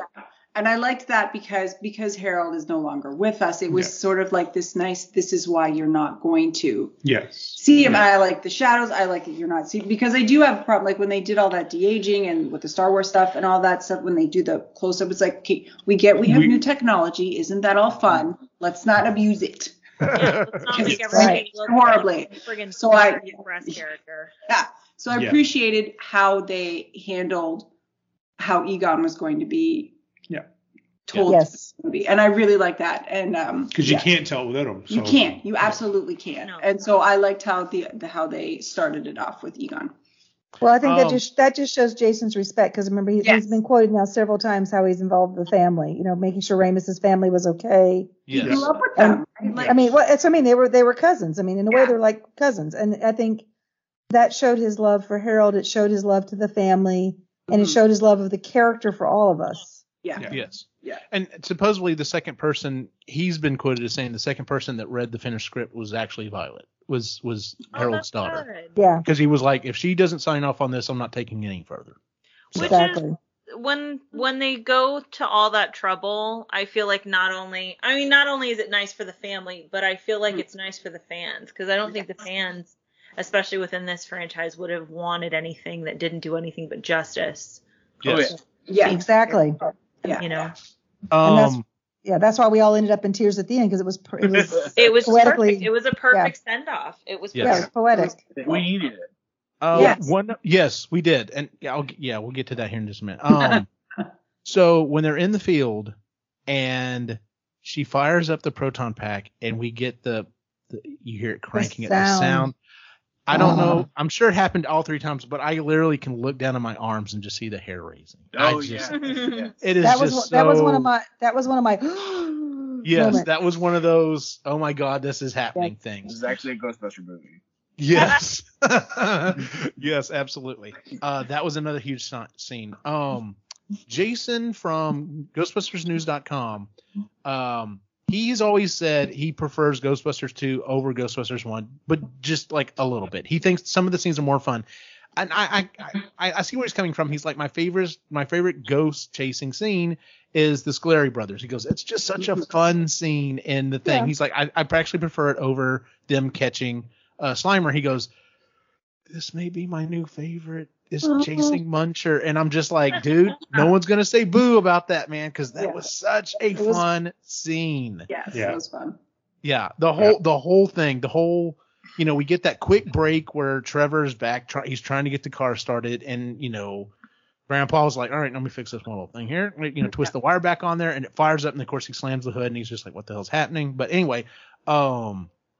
And then of course everyone, I, I think everyone like me that you know I'm not a car person, but seeing the Ecto flying into the air is just like, oh my god, they're gonna destroy this car. yeah, I. Yeah, It's gonna bend in half. So, That you can see been- when it could lands, the, the front definitely. It, turns. it splits. it went. It Yeah. went. And I think I think Jason talks about that on an interview because I came to mind when they were talking about having so many. 'cause They Mhm. had like three different ectos, yeah. Yep. and then they had the one where it's like split in pieces where they could move it around when they did their shots and stuff. Yeah. They could, they could take it in parts, and they, they I think they talked about it actually did like it ruined the whole front end on that car. Oh, yeah. Oh, it see had to. There's no way it couldn't have. No, I mean Yeah. that car is so heavy. I mean, I was gonna say it's they top already talked about that V8 that's in it has already a hard time pulling it anyway Yeah. because how Oh. heavy the car is. Let Didn't alone they put in a it's much doing. Well, no, bigger it's a cor- no, it's a cor- it's a Corvette. It's a Corvette engine. Yeah, Whatever that's that right. They put a Corvette engine so because Adam It's Savage was just room, like, room. oh Yeah, my got- god, this thing's a monster. Oh Yeah, yeah, it's that's a right. Yes, yes. Yeah, I mean the only thing I questioned was how good the tires were because it's like the whole car had been held under. I had to sit there and go, the tires aren't rotted. Uh, yeah, because when That especially when it does the nitpicky. That was slide, I was just like, there's no way in hell. But Yeah, anyway, But that's one of those. I'll let that go. That's cartoon physics. Go ahead, keep going. yeah, Yes. exactly. Magic. Yeah. Magic, magic. Um, a couple other quick scenes that I just wanted to mention, then we'll just kind of throw out there for other scenes I want to do. Um, did anyone like literally? I think I literally grabbed my heart whenever Ray Stantz says Egon Spangler can burn in hell. I just thought Oh. Too. They were I thought- so bad about this it. is not the movie you said we wanted. This is not what you like- promised, Jason. Yeah. Um, but it was like, okay, but something's missing because he did it for a reason. So there's obviously he left in a rush because nobody believed him. He's like, fuck you. I'm going to save you whether you like it or not. Yeah. If I have to do it myself. So I'm hearing him say that. Like, yeah, I was just like, oh. oh, that's okay. It felt like someone talking about like your mother or something. I was like, Pardon me. Me? I mean, that's, Oh, so we're gonna fight, fan like- that's the fan fiction, or uh, not even fan fiction. That's the the non-canon story that we've gotten for everything else. Like, even if Peter went on to go do something else because he got tired of being a Ghostbuster, even if Winston went on to do something else because it was still always supposed to be Ray and Egon. Like that Yeah. was yeah. that was They were never brothers. supposed They to were be- brothers. They were brothers exactly. They were brothers. mothers. That was never supposed to be the ch- and to hear him flat to be him the one that says it, not Yeah. Peter saying, "Oh no, Egon went crazy and, and did whatever." Yeah. To hear mm-hmm. Ray Stantz go, he can burn in hell, and then immediately turn and just was like, "Oh man, oh man," and just what's funny is is um oh god what's his name from uh uh yes have some he's like but i totally see ray Stantz just like to a total stranger on the phone explaining everything that fucking Yeah. happened giving oh, yeah. them their full life story to a child that has To a child, yes, like them, no idea who this kid is. Just Yep. well, actually, let me go ahead and explain to you. I'm like, Mm-hmm. you almost hung up on her when she asked you if you were one of the Ghostbusters, but this Yeah. you're gonna exactly. know. This you're gonna. now it's like oh no okay yeah sure so Oh, uh, well, actually, Uh, uh, and then let's see here. I had one more scene down on here. Um, uh, the final battle, but we'll talk about that in a minute. Any other scenes in particular anyone wants to bring up? Wow. Um, I think the first time my daughter saw Finn Wolfhard on the screen, she may have swooned a smidge. oh, Uh, Aw. bit. turkey. Um, yeah. Uh, I I don't know. I, it was I'm all sort to- of I'm a trying to- wonderful yeah. blur of. I just really liked it. See, and I didn't whole- mind. all the ghost scenes with uh, Egon were. Um, Oh, yeah, I like- He's like the light bulb. Yeah, or, he's the like. You know, I he's like. doing the, Uh, they're playing yes. chess. Oh, I wasn't sure Yes. how I was going to enjoy seeing that because I mean there was rumors that that was happening because we saw that in one of the trailers. You see the you know the, the Yeah. thing move and someone then the rumors started going, oh well Egon's going to be a ghost and he's going to manipulate things and it's just like, no, that's not the movie we're getting. Shut up, that's stupid. And then you watch it and you're like, 100% what he would have done. At one point in time, Okay. it interests me if she starts playing chess with her dead grandfather, I'm out. well, so help. God, I'm leaving, and then I loved it. Then that was like my favorite part of the whole movie. Oh yeah, and the minute the minute he was there to to support her at the in the battle had me just going. "Ooh!" Yeah. Okay, yeah, Yeah. That was my total. That was my total. Oh my god. I think that led to that though. I think that you're Oh yeah, that all grandfather. yeah, built in. Yeah. Hey, let's sit here and play with a proton pack together. Let's, Yeah. you know, where's Well, the that that one where's scene. How did tool? you build a cyclotron so small? And then That's what I mean. all degrees? all the degrees. All By the way, I didn't know this. Someone had to point this out. That was another link to Ghostbusters 2 because yes, I was one of the people that was questioning whether or not Ghostbusters 2 was technically still canon, even Yeah. though Ray's Toaster Cult was does not show up in the second movie. My biggest problem with it was they talked about New York 1984 over and over and over again, and I'm like, did everybody forget that there was like, you know, an entire museum covered in Yeah. slime and the Statue of Liberty literally fucking walked through downtown Manhattan? Did everyone Because just not think about that?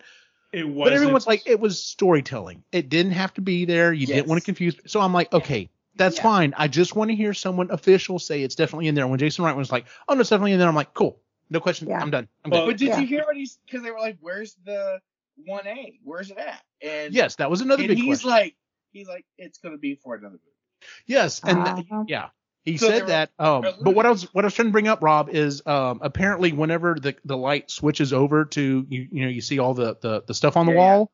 Uh, the uh, uh, Geiger meter is is sitting there. Like it's kind of hard. It's in the shadows, but you can see it down there. So it's like The- okay, the they toaster. pulled that one in. The toaster, Toaster's there too. But the toaster we never see. We never see in the kitchen. No, the, we never in the saw the kitchen. toaster. toaster was in the kitchen. in Sorry, it's in the kitchen. It was at his place. Yeah. Yeah, but Right, I don't we remember never seeing saw it. It's the We wrong never- toaster. Though they had the right toaster in the kitchen though when they showed it on the behind the scenes. It's the wrong when they did when uh Adam Savage goes to the the farm uh, farmhouse and he's talking to him and, and he's like, How, "Y'all have to move all this set place to here." And I think in that interview, they he shows him the toaster. He's Right. like, "Yo, how do you even have the toaster?" That toaster has the emblem on. Okay, so this is me nerding out. Oh So- Jesus. That toaster has the company's emblem on the side of the toaster. If you go watch Ghostbusters 2, the version that they have does not have the emblem on the side of the toaster. But and it's the same just- com- but it is the same company. It's the same exact toaster. Yeah. just Okay. The emblem on both sides. Okay, and we just got our official epically geeky stamp for this episode. So Yeah. So- Well, I don't know. Oh. Then um, we start counting all the Easter eggs we saw too. which they did and that was fantastic how they didn't take away like you know she pulls out the crunch bar well of course that was literally one scene in the first movie Yes. but it's And it's- all the fans knew exactly what it was but it's just like oh you know she pulled out a, a candy wrapper and then oh no she's found the glasses the black I died over the Twinkie and the. Sweet in the glove Oh my box. God, Oh, yeah. like, how old is that Twinkie? I Oh know. God, yeah. God. And and I caught them in the maid the maid service on the on the door when she opened the door. Uh, yeah, That was that was the it's on original from the from the old door, yeah. yeah. I mean there were so many bits. yeah there was a Then, like- ton of stuff The real Ghostbusters is in there. Mhm. Yeah. The oh yeah the the bug-eyed ghost Yeah. there I go. Yep. Yes that was Plus, plus that the was name of the fantastic. deputy. The name of the deputy ties in too, since they revealed that Dan Aykroyd's daughter played the deputy. i didn't know that Yeah, I just caught Oh, that. And there's and her la- and her last name is Medjuck, which is one of the names of the producers from Real Ghostbusters.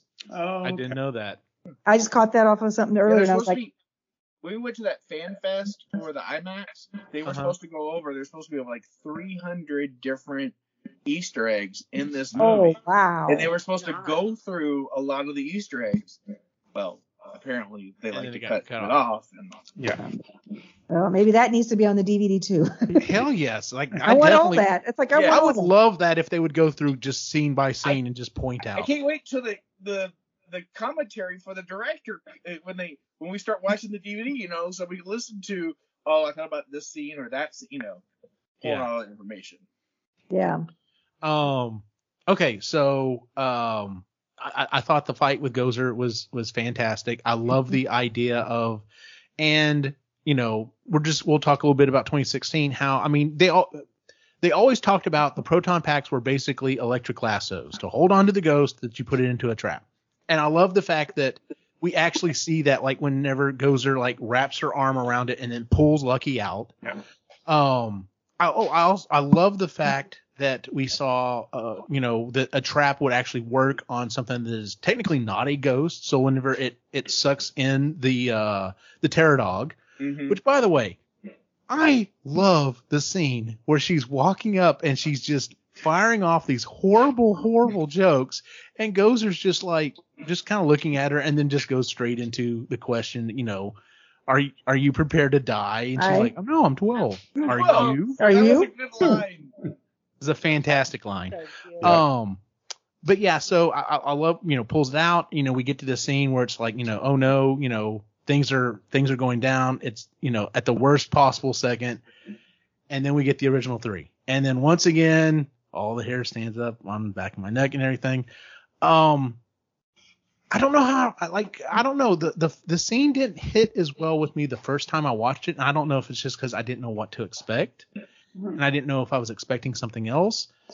But then after I watched it, I'm like, no, this is exactly how it would have gone down. Like both movies, you know, Venkman is just like talking constantly to the ghost. I love Ray's whole thing about Ducks Unlimited and that shot of Bill Uh-huh. Murray's just like, all right, wrap it up, Ray. Yeah. Um, I love the fact that you know he's going on and on, and Winston's the one that's trying to quick shot her real quick, and and oh, and the fact that when they get bla- you know they get blasted backwards, it's it's you know he's like I don't remember the job being this you know painful, and he's like I do. I do exactly. I Um, love when everybody stared at Ray when she's like, "Are you a god?" and Ray's just like, Uh huh. "Uh, yes, like he has to think about Come on.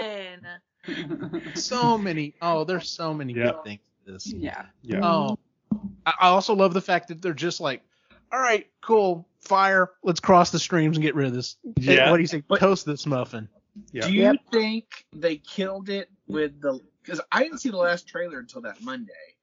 Because I was I wasn't gonna watch the last trailer. Mm-hmm. And the last trailer they showed the three guys. You know the three Right. guys, are gonna show up, right?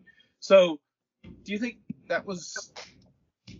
No, because we all knew they were going to be in it. Yeah, I'm glad did. they didn't show their faces in the trailer though. I'm glad they just showed Yeah. like kind of a Mhm. mid shot, whatever. I think that was still done okay. Um, but if you didn't know, I think that was their way to finally pull people in who might have been a little bit on the fence of, well, I don't know about this I in the show. that. Oh shit, like the original guys are coming back for this movie. So, um, okay. So anyway, we had the battle that you know that you know, and then we get Phoebe blasting Gozer, and the whole movie I kept thinking, okay, well we've gotten these kind of like dark shots of of Egon, and that turned out really well. That was really respectful, and I like how they did just the the you know the you know the movement like he's moving different things and you know and, and manipulating stuff. The whole time i kept thinking i don't know if i actually want to see him. I don't know if i, actually want to I actually had want the literal same thought, Eugene. And then when i did and then when we actually see it i went no this It's this is right this is how it should have been They force ghosted him. It looked good. he looked He fantastic looked- yeah. Uh, th- that's got to be uh, that, seeing that moment, and especially all four of them with. Uh, so there was Phoebe, and then the four original Ghostbusters were in a row. Like that's the way you send that off, right? Like Yes. that was hmm that was Perfect. perfect. Yeah. Yeah, I think I cried so much is because Harold's not here. yeah, and so that's why it was just like you're seeing it's like a, he's he's there and he's not so Yeah. it's this beautiful pain that you're experiencing because it's so wonderful to see him but at the same time it's not him yeah. i'm getting a little choked up talking about it and uh Yes. it was beautiful Uh, that was spirit. That was his, for sure. Yeah. And their that's- rea- all three of the guys reactions were just you know Yeah. Oh, yeah. peter's like i figured you would have showed up Yeah. and Ray's like, I'm I'm sorry, I, I should have Yeah. believed you. And then you know Yeah. Winston's just like, man, I, I should have called. Like, Yeah. I miss you, my friend. Like it, it was Yeah. just well done. yeah And then of course he goes and has a moment with Phoebe, and he has a moment with Trevor, Yep. and the ending was just fantastic. yeah I, I will say, I'm glad they didn't give him a voice a- a i'm glad he didn't There No. No, dialogue. That was one of the other Didn't things. Need a voice. No. A lot of people have said that they're like that may be that may be the line that is just really causes such a problem Mhm. with trying to do some of this stuff is um uh it just you know for whatever reason it, it, it's hard to make the mouth movement go or whatever so um yeah we lost rob i don't know what happened so I don't i'll have to message him in a second um Uh, yeah because we're especially because we're getting you know here to the to the big stuff or whatever so Good stuff. Ugh. yeah.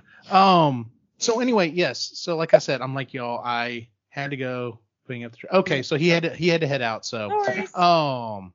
All right. So to wrap up, um. Yeah, we get we get Egon back, and like I Yeah. can't help it. I teared up. It was mhm. I cheered up Oh. for sure. it was so I cheered up. To reel it i wanted to ugly sob like i was like Oh, I wanted did. Oh, I had to cover my cry. face with my shirt because I Oh, was. I was like holding it in. I was wiping my tears away. Logan, she's like, I was good until I saw you cry, and then both of us at each other. Oh no, I went. Oh, I, cheered I. I went. I went because I was. Yeah, there was just a lot going on. I, I went. so. Um. Yeah. It just I, like I said, it was just so well done. And then you know it it it pans up and it just says for Harold. And oh, and then- then I cried with that. yes. Oh yeah, I totally cried on that. and then we finally get it's funny because yes and it's funny we get we get the thing you know uh, uh jason from uh ghostbusters news was like he's like you know i'm i was certain things i was expecting and i didn't get a lot of it in this movie and i really i really am glad how we got it he's like you know you're expecting you know at the beginning of the movie there's a scene and you get the the theme and you know stuff's going on it's like and we didn't get the theme until the very end but it was just it was great when it happened or whatever and then we start getting the, the credits rolling and that right there would have and it came back and said ghostbusters not afterlife it just said Yeah. ghostbusters Right. and then we start going through you know we start going through the cast or whatever and and it says and sigourney weaver and at Yeah. that point my brain went Wait, wait she and then we Yeah. get the la- we get the Yeah. mid credit The first scene one. Yeah, that was perfect. Perfect. Which was fantastic I, liked I want to see all the outtakes from that because that's got to be. Oh that my had to gosh, go on. yes. So I. one. so I'll be honest, the the after credit scene, I in you know I had pictured or whatever was just gonna a totally throwaway goofy thing. I thought for sure like they were gonna be something's gonna be on the news about it, and it's literally going to be you know they managed to get um uh, oh, uh what's his name Louis Tully. It's him sitting on a Oh, like Moranis, Rick Oh, Moranis, Moranis. that yeah. Would have been wonderful. him sitting on the couch. He's like, oh my god, did you see that? And look over, and it's fucking Slimer. Because why would they not be living in it? They would totally apartment be roommates. Yeah. Um, Yeah. but that's not what we got. We got this awesome scene where you know she's you know clearly pointing out the fact that you know you marked the cards, didn't you? And he's like, oh yeah, I marked Yeah. so that was Yeah. fantastic. So Um, before we get to the end credit scene, then where was Slimer? okay, so he specifically not- said Slimer's in New York. There's no reason he should have come to Yeah. Oklahoma. He wouldn't have gone Yeah. with Egon. So, which You he's also a nostalgia thing for you. Okay, but you I agree with like- you, Ray. I wanted to see him too. He was always my favorite. all you, all they could have done then is when you see the the ecto going down the bridge, right, going into New York, you Uh-huh. could have given me a green streak go through. Yeah.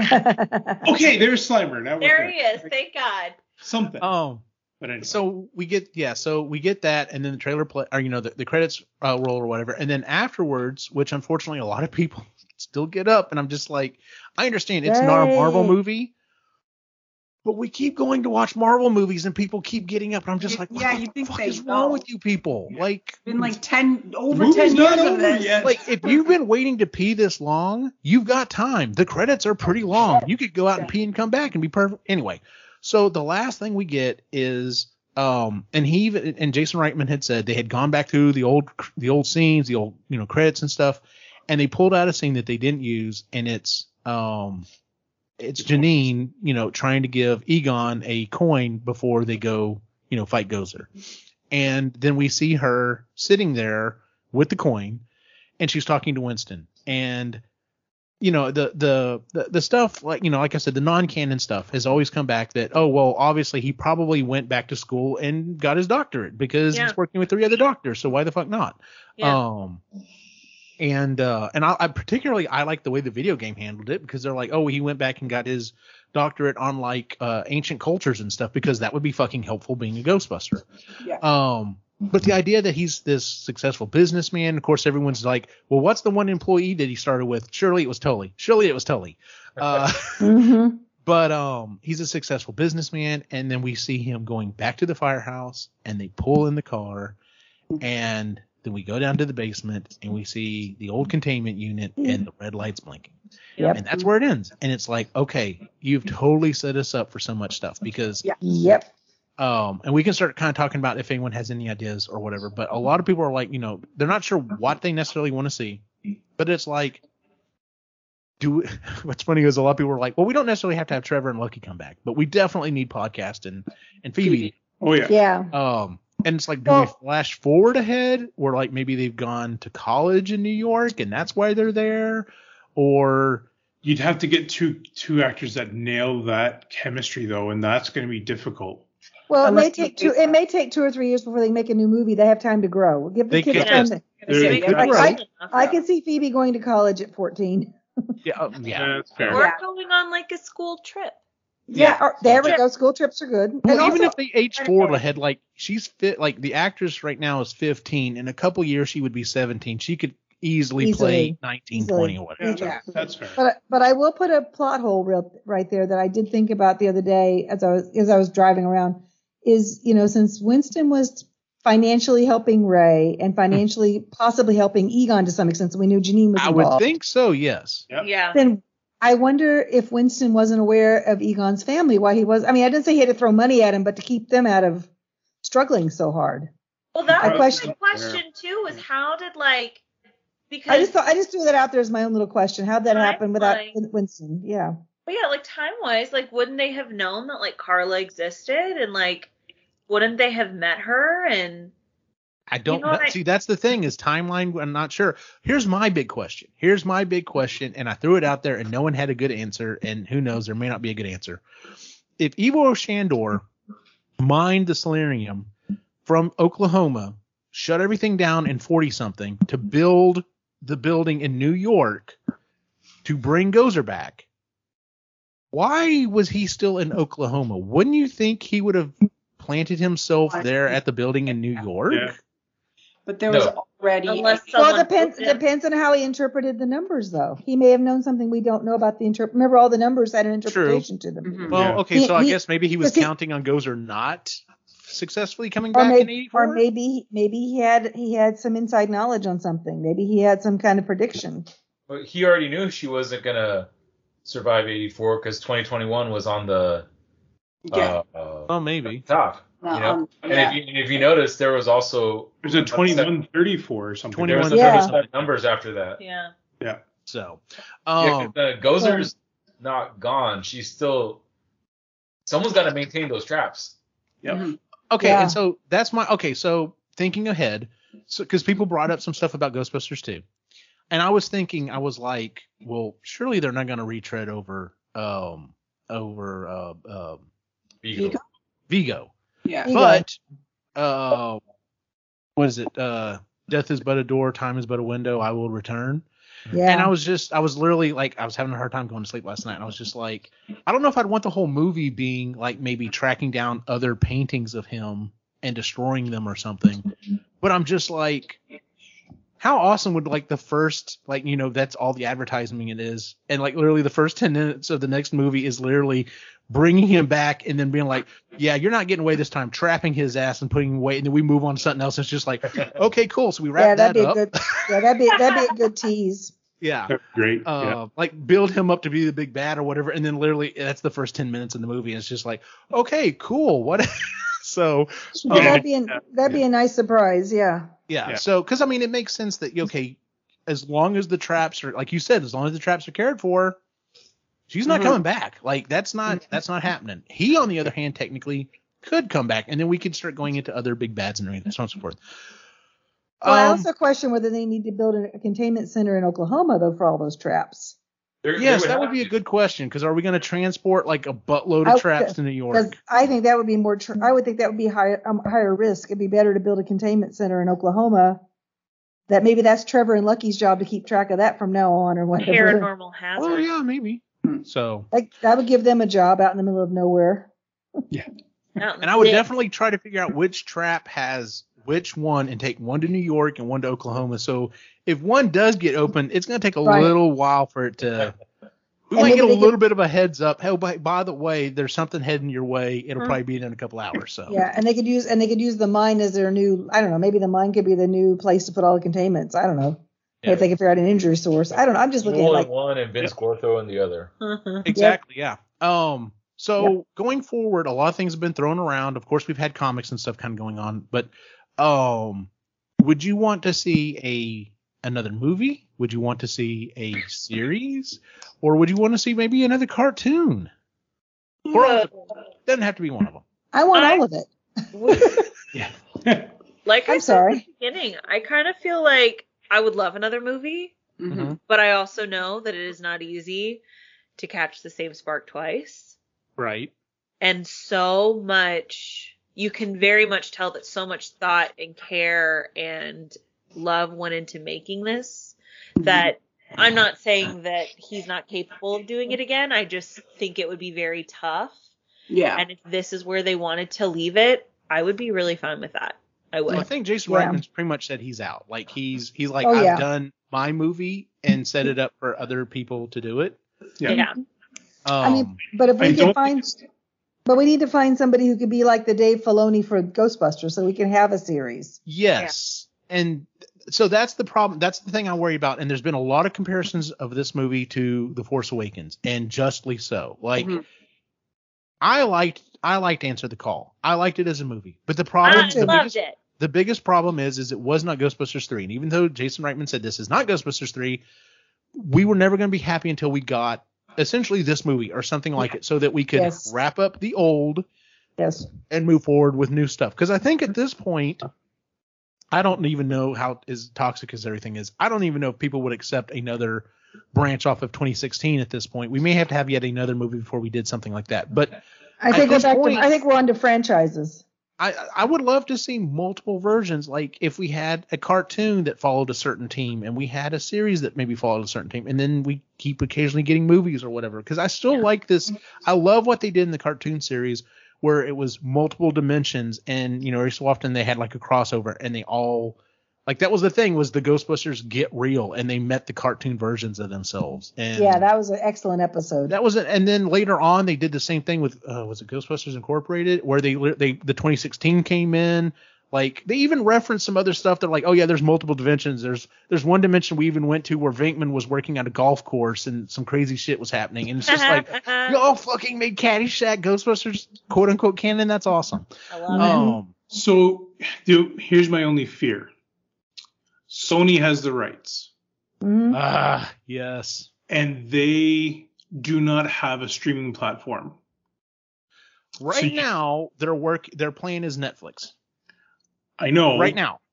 So if if that's the case, right, Netflix is very hit or miss with their Yeah. with their series. And also hit and also hit or miss with their funding. Yes. yeah. So like so when you when you have something like um Stranger Things Mhm. knocked it out of the park, that was fantastic. They did a great job Same with with the Orange is New Black. Yeah. Orange is New Black, yeah. Um then you then you get what's that? Witcher. The Witcher. Witcher. Fantastic. Like it's it's fantastic. But then you get like Locke and Key and it's like ooh. Um I, I can think uh, there's a bunch of them. And then you look at some of their movies as well. Bright. Bright had a really great concept and just didn't, Didn't hit. execute on it. Yeah. And, Yeah. and so I, I hope they can do it if they do a series. I I'd rather see a movie Yeah. uh, only because I think the series would be a harder to pull. Yeah. I think if you if you if you introduce it as a movie first Mhm. and you get that support behind it, then you can get into a series after that. But I, I think you're gonna have to hit with a movie after this. I don't know. It's it's gonna I be think hard. The safest bet would either be to work on another movie or Yeah. to go cartoon. I honestly think that'd be the safest route at this Yeah. point. And I hope it's- and if it's- cartoon. Yeah, and I and I would hope that it'd be cartooning in the level of what we're seeing with like What If, and not Yeah. going back Yeah. to something like Rick and Morty or so. I mean, nothing personal against Rick and Morty. I want a nicer style than what we had. Oh yeah, yeah. Yeah, Uh, 'cause I, I that's- find I'm with Lainey. If this is all we get, because I like I liked 2016. I was I was it had nothing to do with the female all female cast. I love Kristen Wiig. I love all like Melissa McCarthy, all of them. I love them, and it was great. But it was its own little pocket of something. Mhm. It's a pocket. think It's a I pocket wanted- consensus. Yeah, and I wanted Ghostbusters three. Too many people assumed that it was going to be Going to be- Ghostbusters 3. I remember Yeah. having a whole conversation with Eugene before it came out Yeah. about no, no, no, it's not a sequel. This is a reboot. But it's But al- I- but it also is not a reboot. It's also not. it's this weird. But- that was the No, other I- problem with it. It was it wasn't.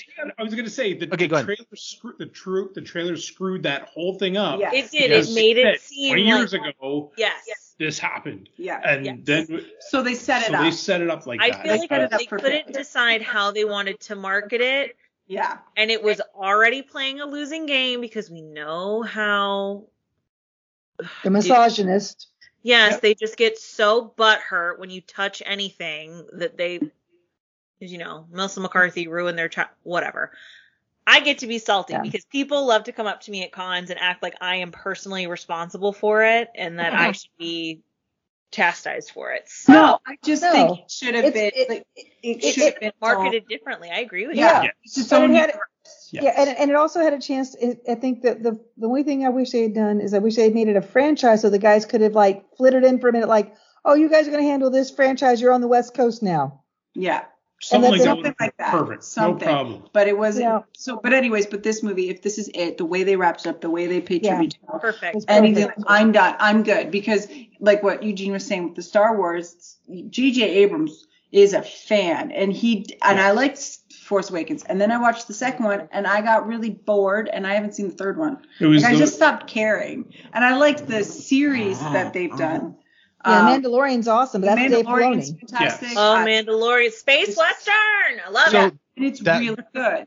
Bev, But- you brought up a really good point. Uh, part of me likes this idea of I've set up this world. I want to see uh, other people playing it. I want to see other people playing the sandbox. Yes. And if it's done right, it's fine. But the problem is, is once again we have, and I like all three of the star of the the sequel movies for what they are, but I have to recognize that what uh what Joe Johnson John uh what he did in the second movie totally screwed what they were hoping to do, and what they did to recover the fumble essentially was okay, but in a lot of ways was like this is just kind of thrown out. That was one of the other things that are like getting some people are complaining and they're like, oh, I don't know if necessarily Gozer. I'm like, no, this made sense that Gozer would come back. Didn't really make necessarily sense that the Emperor would come back because he was kind of supposed to be dead. So, but anyway, Yeah. um, But we all know how I feel about Star Wars movies. I watch them with the same excitement as like a puppy. I'm like, cool, Star Wars. I like Yeah. Star Wars, and then I Yeah. shut it.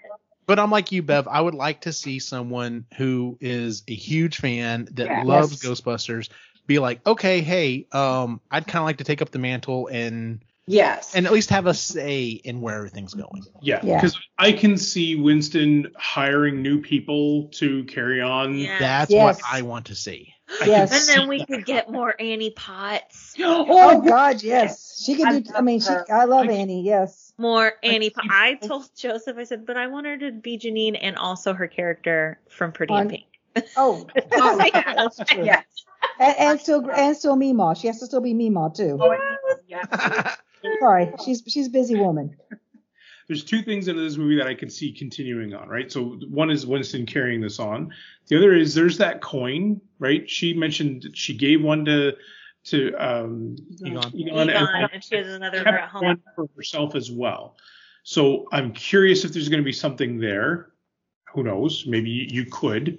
Uh, and then the other thing that I, I would love to see is Paul Rudd carry on the the maybe he joins as a Ghostbuster. Oh, and- he's, as long as his schedule's cleared, I, I, I, his character totally makes sense that he would fucking be a, a Ghostbuster. Yeah. Like, He's he- Such a Yeah. golden the retriever, scientist man. Is he's already Keeper of Gozer, right Yeah. yeah. Oklahoma. Yeah. right. So, So I I think you could see that, and and if I think the fans would get behind it if you do that, and then that would still allow Phoebe because he was ob- he'd obviously marry her mom, Mhm. Mhm. right? Yeah. So so Phoebe would be tagged along, and maybe that's how they get to New York, yes. right? So That makes sense. Oh yeah, that all makes sense. Yeah. So uh, whatever they do, uh, surely they're going to do something. The movie is performing better than they originally hoped. They were hoping, I think, for 20 to 30 million for opening weekend. They got 42, I think. Um, and then it's still Yeah. been doing really well.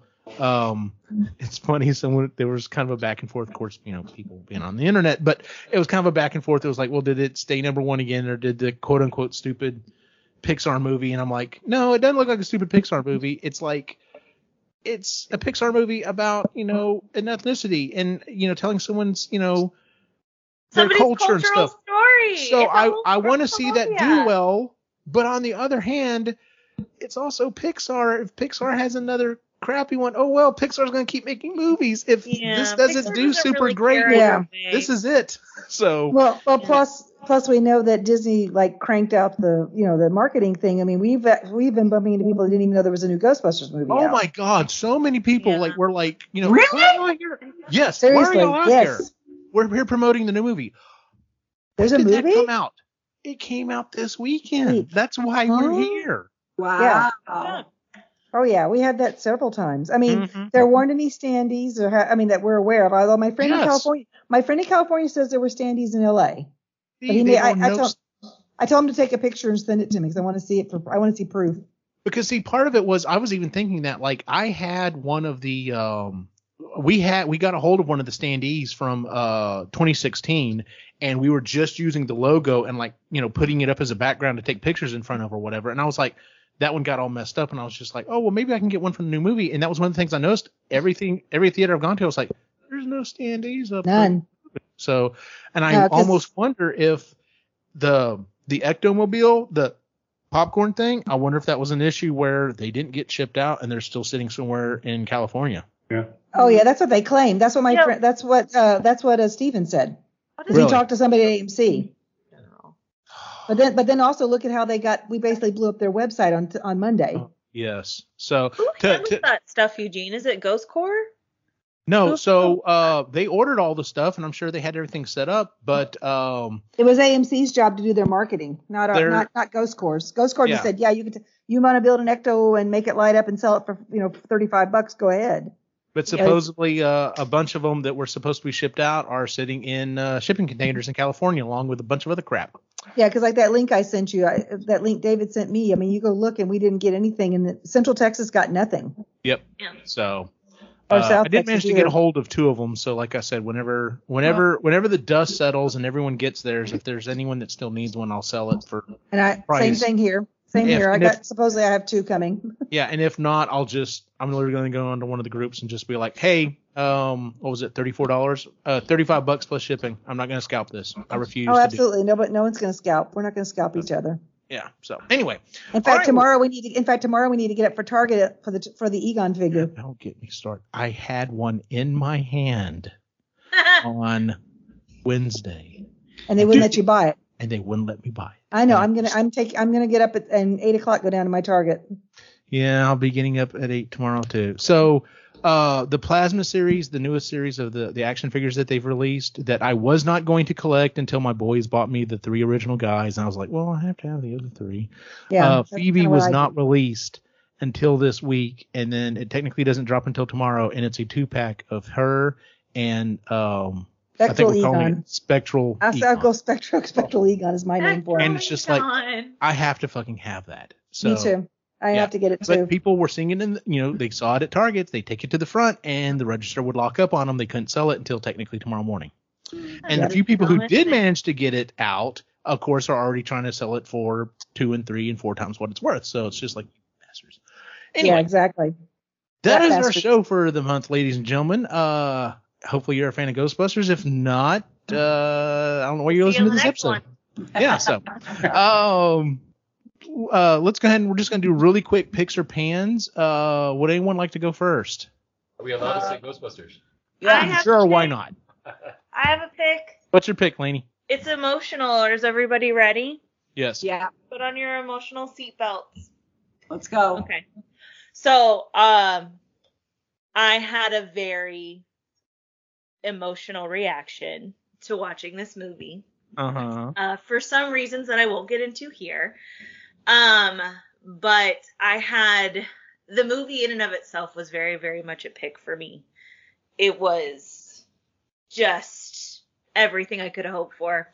I also kind of love to see Dan Aykroyd and Bill Murray on screen together just because it reminds me of growing up and my dad and you Aw. know watching a watching Saturday Night Live with him and you know just things that you do with your classic rock dad that uh that yeah that just make for a very very strange father daughter relationship. But earlier in the week I actually had the opportunity to go and see uh the Rolling Stones. So it was a very emotional week for me. That was my dad's favorite band. Um growing up that was very much something that we shared. And so when Eugene went and saw the movie and called me and was like, I just need to warn you, Mm. it's a lot of dad stuff. So just be ready. But all in all, like, it was just, it was very, very nice to kind of get to take part in two different things that are very I'm trying really hard not to cry and I'm doing a really terrible job. You're okay. So um You're among yeah, it- friends. it was very very nice to kind of get to take part in two different things that were very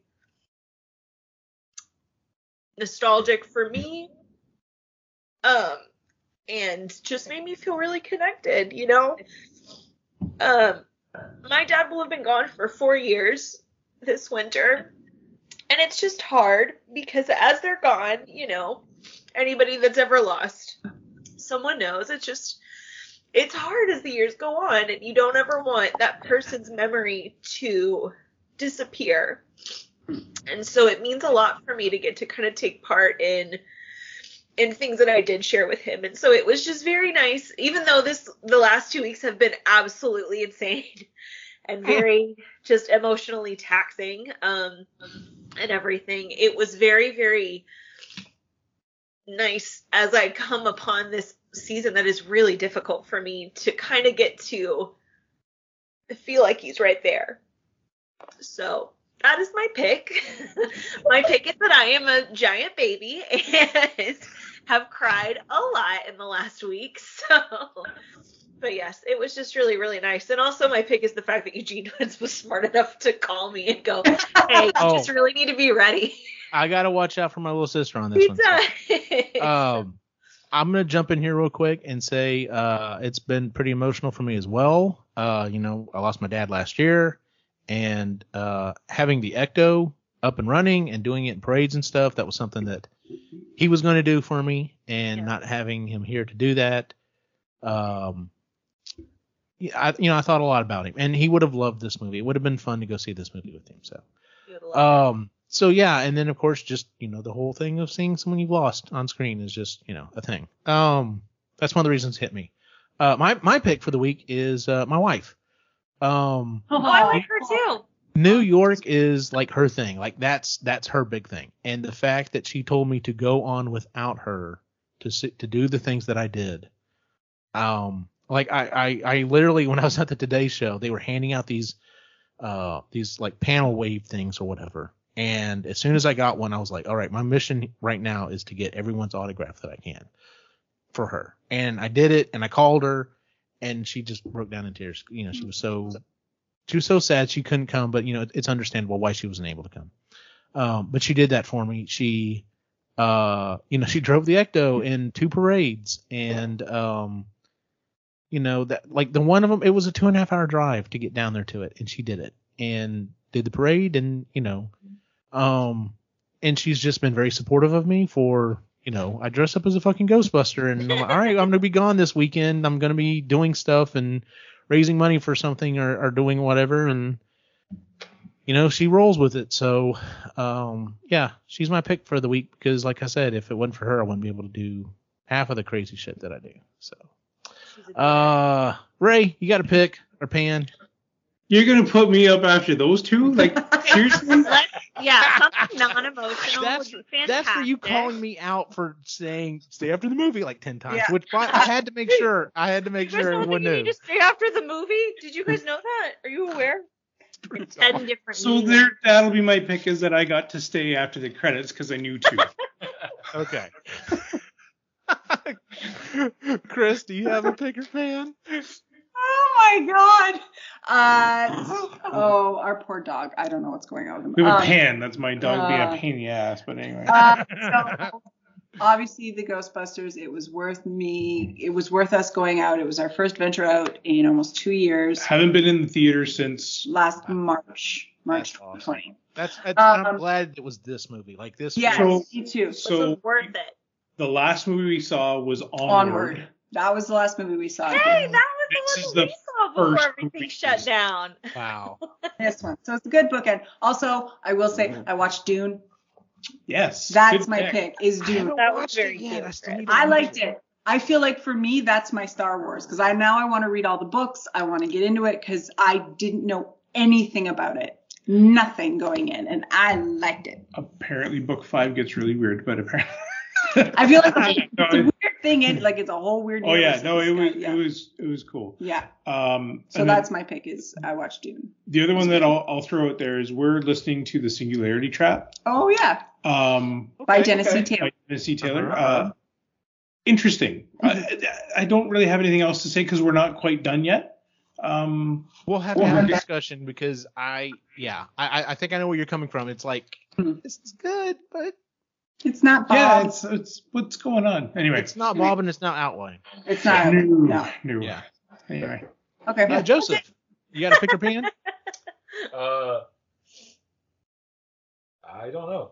I guess I I finished uh after six months, I would say, of an hour a day from on my commute to work, Oh. doing the Silmarillion, then the Hobbit, and then the Fellowship of the Ring, the Two Towers, Uh-huh. and then Return of the King. I finally finished all of those about a week and a half ago. Oh wow. And then I watched the extended edition of the Three Hobbits, the Fellowship of the Ring and the Two Towers. I still need the Return of the King to finish it off, but uh, it's it it felt different watching them this time because I, I I try to do the Lord of the Rings, you know, once a year at least, go through go through them all. But I hadn't read the book since I was in high school, so going back and watching all the extended editions now, just having read the books themselves, it, it's a much different experience. A lot of things Yeah. hit a lot differently. Mm-hmm. Yeah. It does. Yeah, I- Yeah. I So still want now- to. I, I really want to go back and rewatch them, but I'm like, do I take the boys on this journey with me if I'm going? Am I Oh, that's that's a lot. That's- pretty, pretty, pretty, pretty epic journey. yeah, we'll see. That's a So my ass- thing now is Woo! uh, I have a bunch of Audible credits to do I want to get the rest of the stuff like the Children of Húrin and you know like the essays and all. Do I want to go down those rabbit holes or do I want to start a whole new series? I have until tomorrow to decide because Monday I go back to work and I need to start a new book. Yeah. Um, I haven't started Dune yet. It's sitting in my library.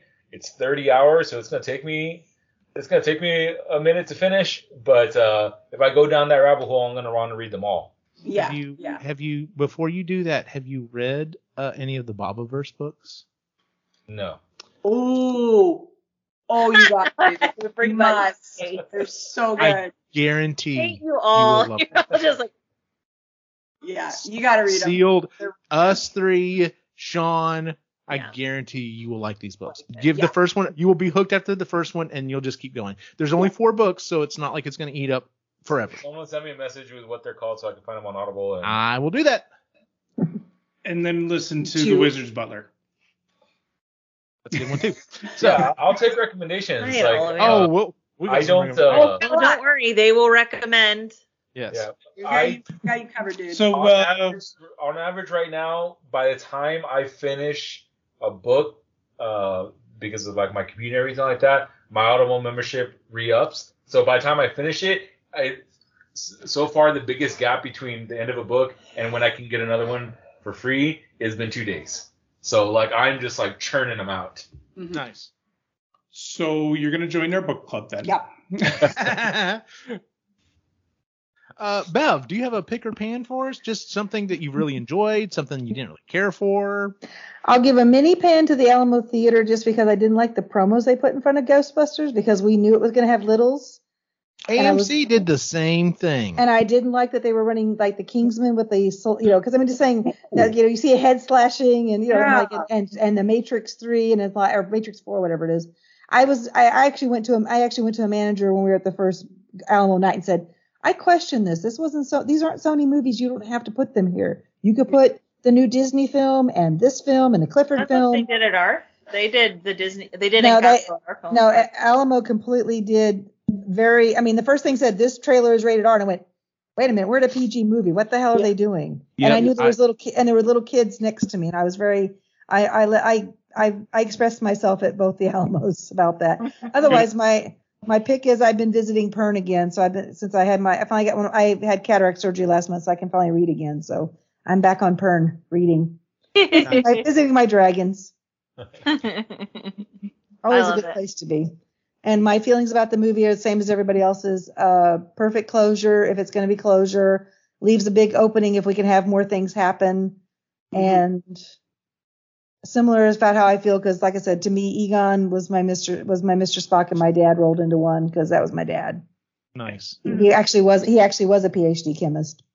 Oh I- wow. oh, Okay. well, there you go. I have no idea what he did for a living. I just know he went and did stuff. But I'm just saying that would be that's how I kind of com- I compared myself to Egon's daughter. It's like you don't know what your dad does. I mean, I've got these patents of his. That I don't know what they do. Mhm. I know he made coatings for Tylenol and the stuff that helps you, you know, kids' diapers absorb and the the foam for firefighting. Those are the three things I know he, he helped build parts of. Wow. Wow, that's awesome. Yeah. Beyond that, I don't know any of it because none of that none of that came through my genes. oh man. Um, well, that is our show for the month, ladies and gentlemen. If you would please give us a five star rating on iTunes, Google, Stitcher, wherever it is you listen to the show. As always, you can find us at Epically Geeky on uh, epicallygeeky.com. Um, what there you can also find the other shows we do: the Marginally Geeky Show, our book club, uh, the Creatively Geeky Show, our uh, our show about being creative. And uh, Jen is supposed to be getting us another episode of Sustainably Geeky. Uh, apparently, she's having some a hard time getting some people scheduled. So, uh, you know, definitely check in and, and see what's going on on there So, and then you can find us at Epically Geeky on Facebook, Instagram, and Twitter. Where can we find you online, Ray? Uh, the Reluctant Yeti on Instagram. Uh, someday I'll post again. Fair enough. Uh, Chris, where can we find you online? Uh, you can find me on Instagram at Rosen Hummingbird, and again, I will post someday. Gotcha. Uh, Lainey? You can find me on Instagram at it's a Laney Bird. I, it's yeah. Follow her stories. She doesn't post. She just does stories. Sometimes I do stories, and sometimes I play inappropriate music. So make sure your volume is turned down. Yes. Which is why my phone is constantly on mute. And Chrissy's like, "Why didn't? Why is your phone on mute?" I'm like, "Cause I was watching Lainey- Lainey's." Because stories." Laney likes to put Meg the Stallion in the background of everything. Deal with it. Yep. Joseph, where can we find you online? Uh, just Google my name. I'm there somewhere. Oh my God! Please don't do also, that. I don't post anything. I think the last time I posted something was like in 2018. So, Uh-huh. you You know. posted about me like two days ago. If you want to know more about me, you can go to Joseph's Instagram. Well, there you go. Bev, do you have a social media presence? I, I play on Facebook like an old person, and I'm also on Twitter and Instagram under Beach CCTX. But Nice. mostly I'm mostly I'm on Facebook because that's where all my friends are. That's our little high school gathering. Nice. Uh, and as always, if you want to follow my individual wacky adventure, you can follow me online at Optimus Gene on Facebook, Instagram, and Twitter. For everyone on the site, have a good night.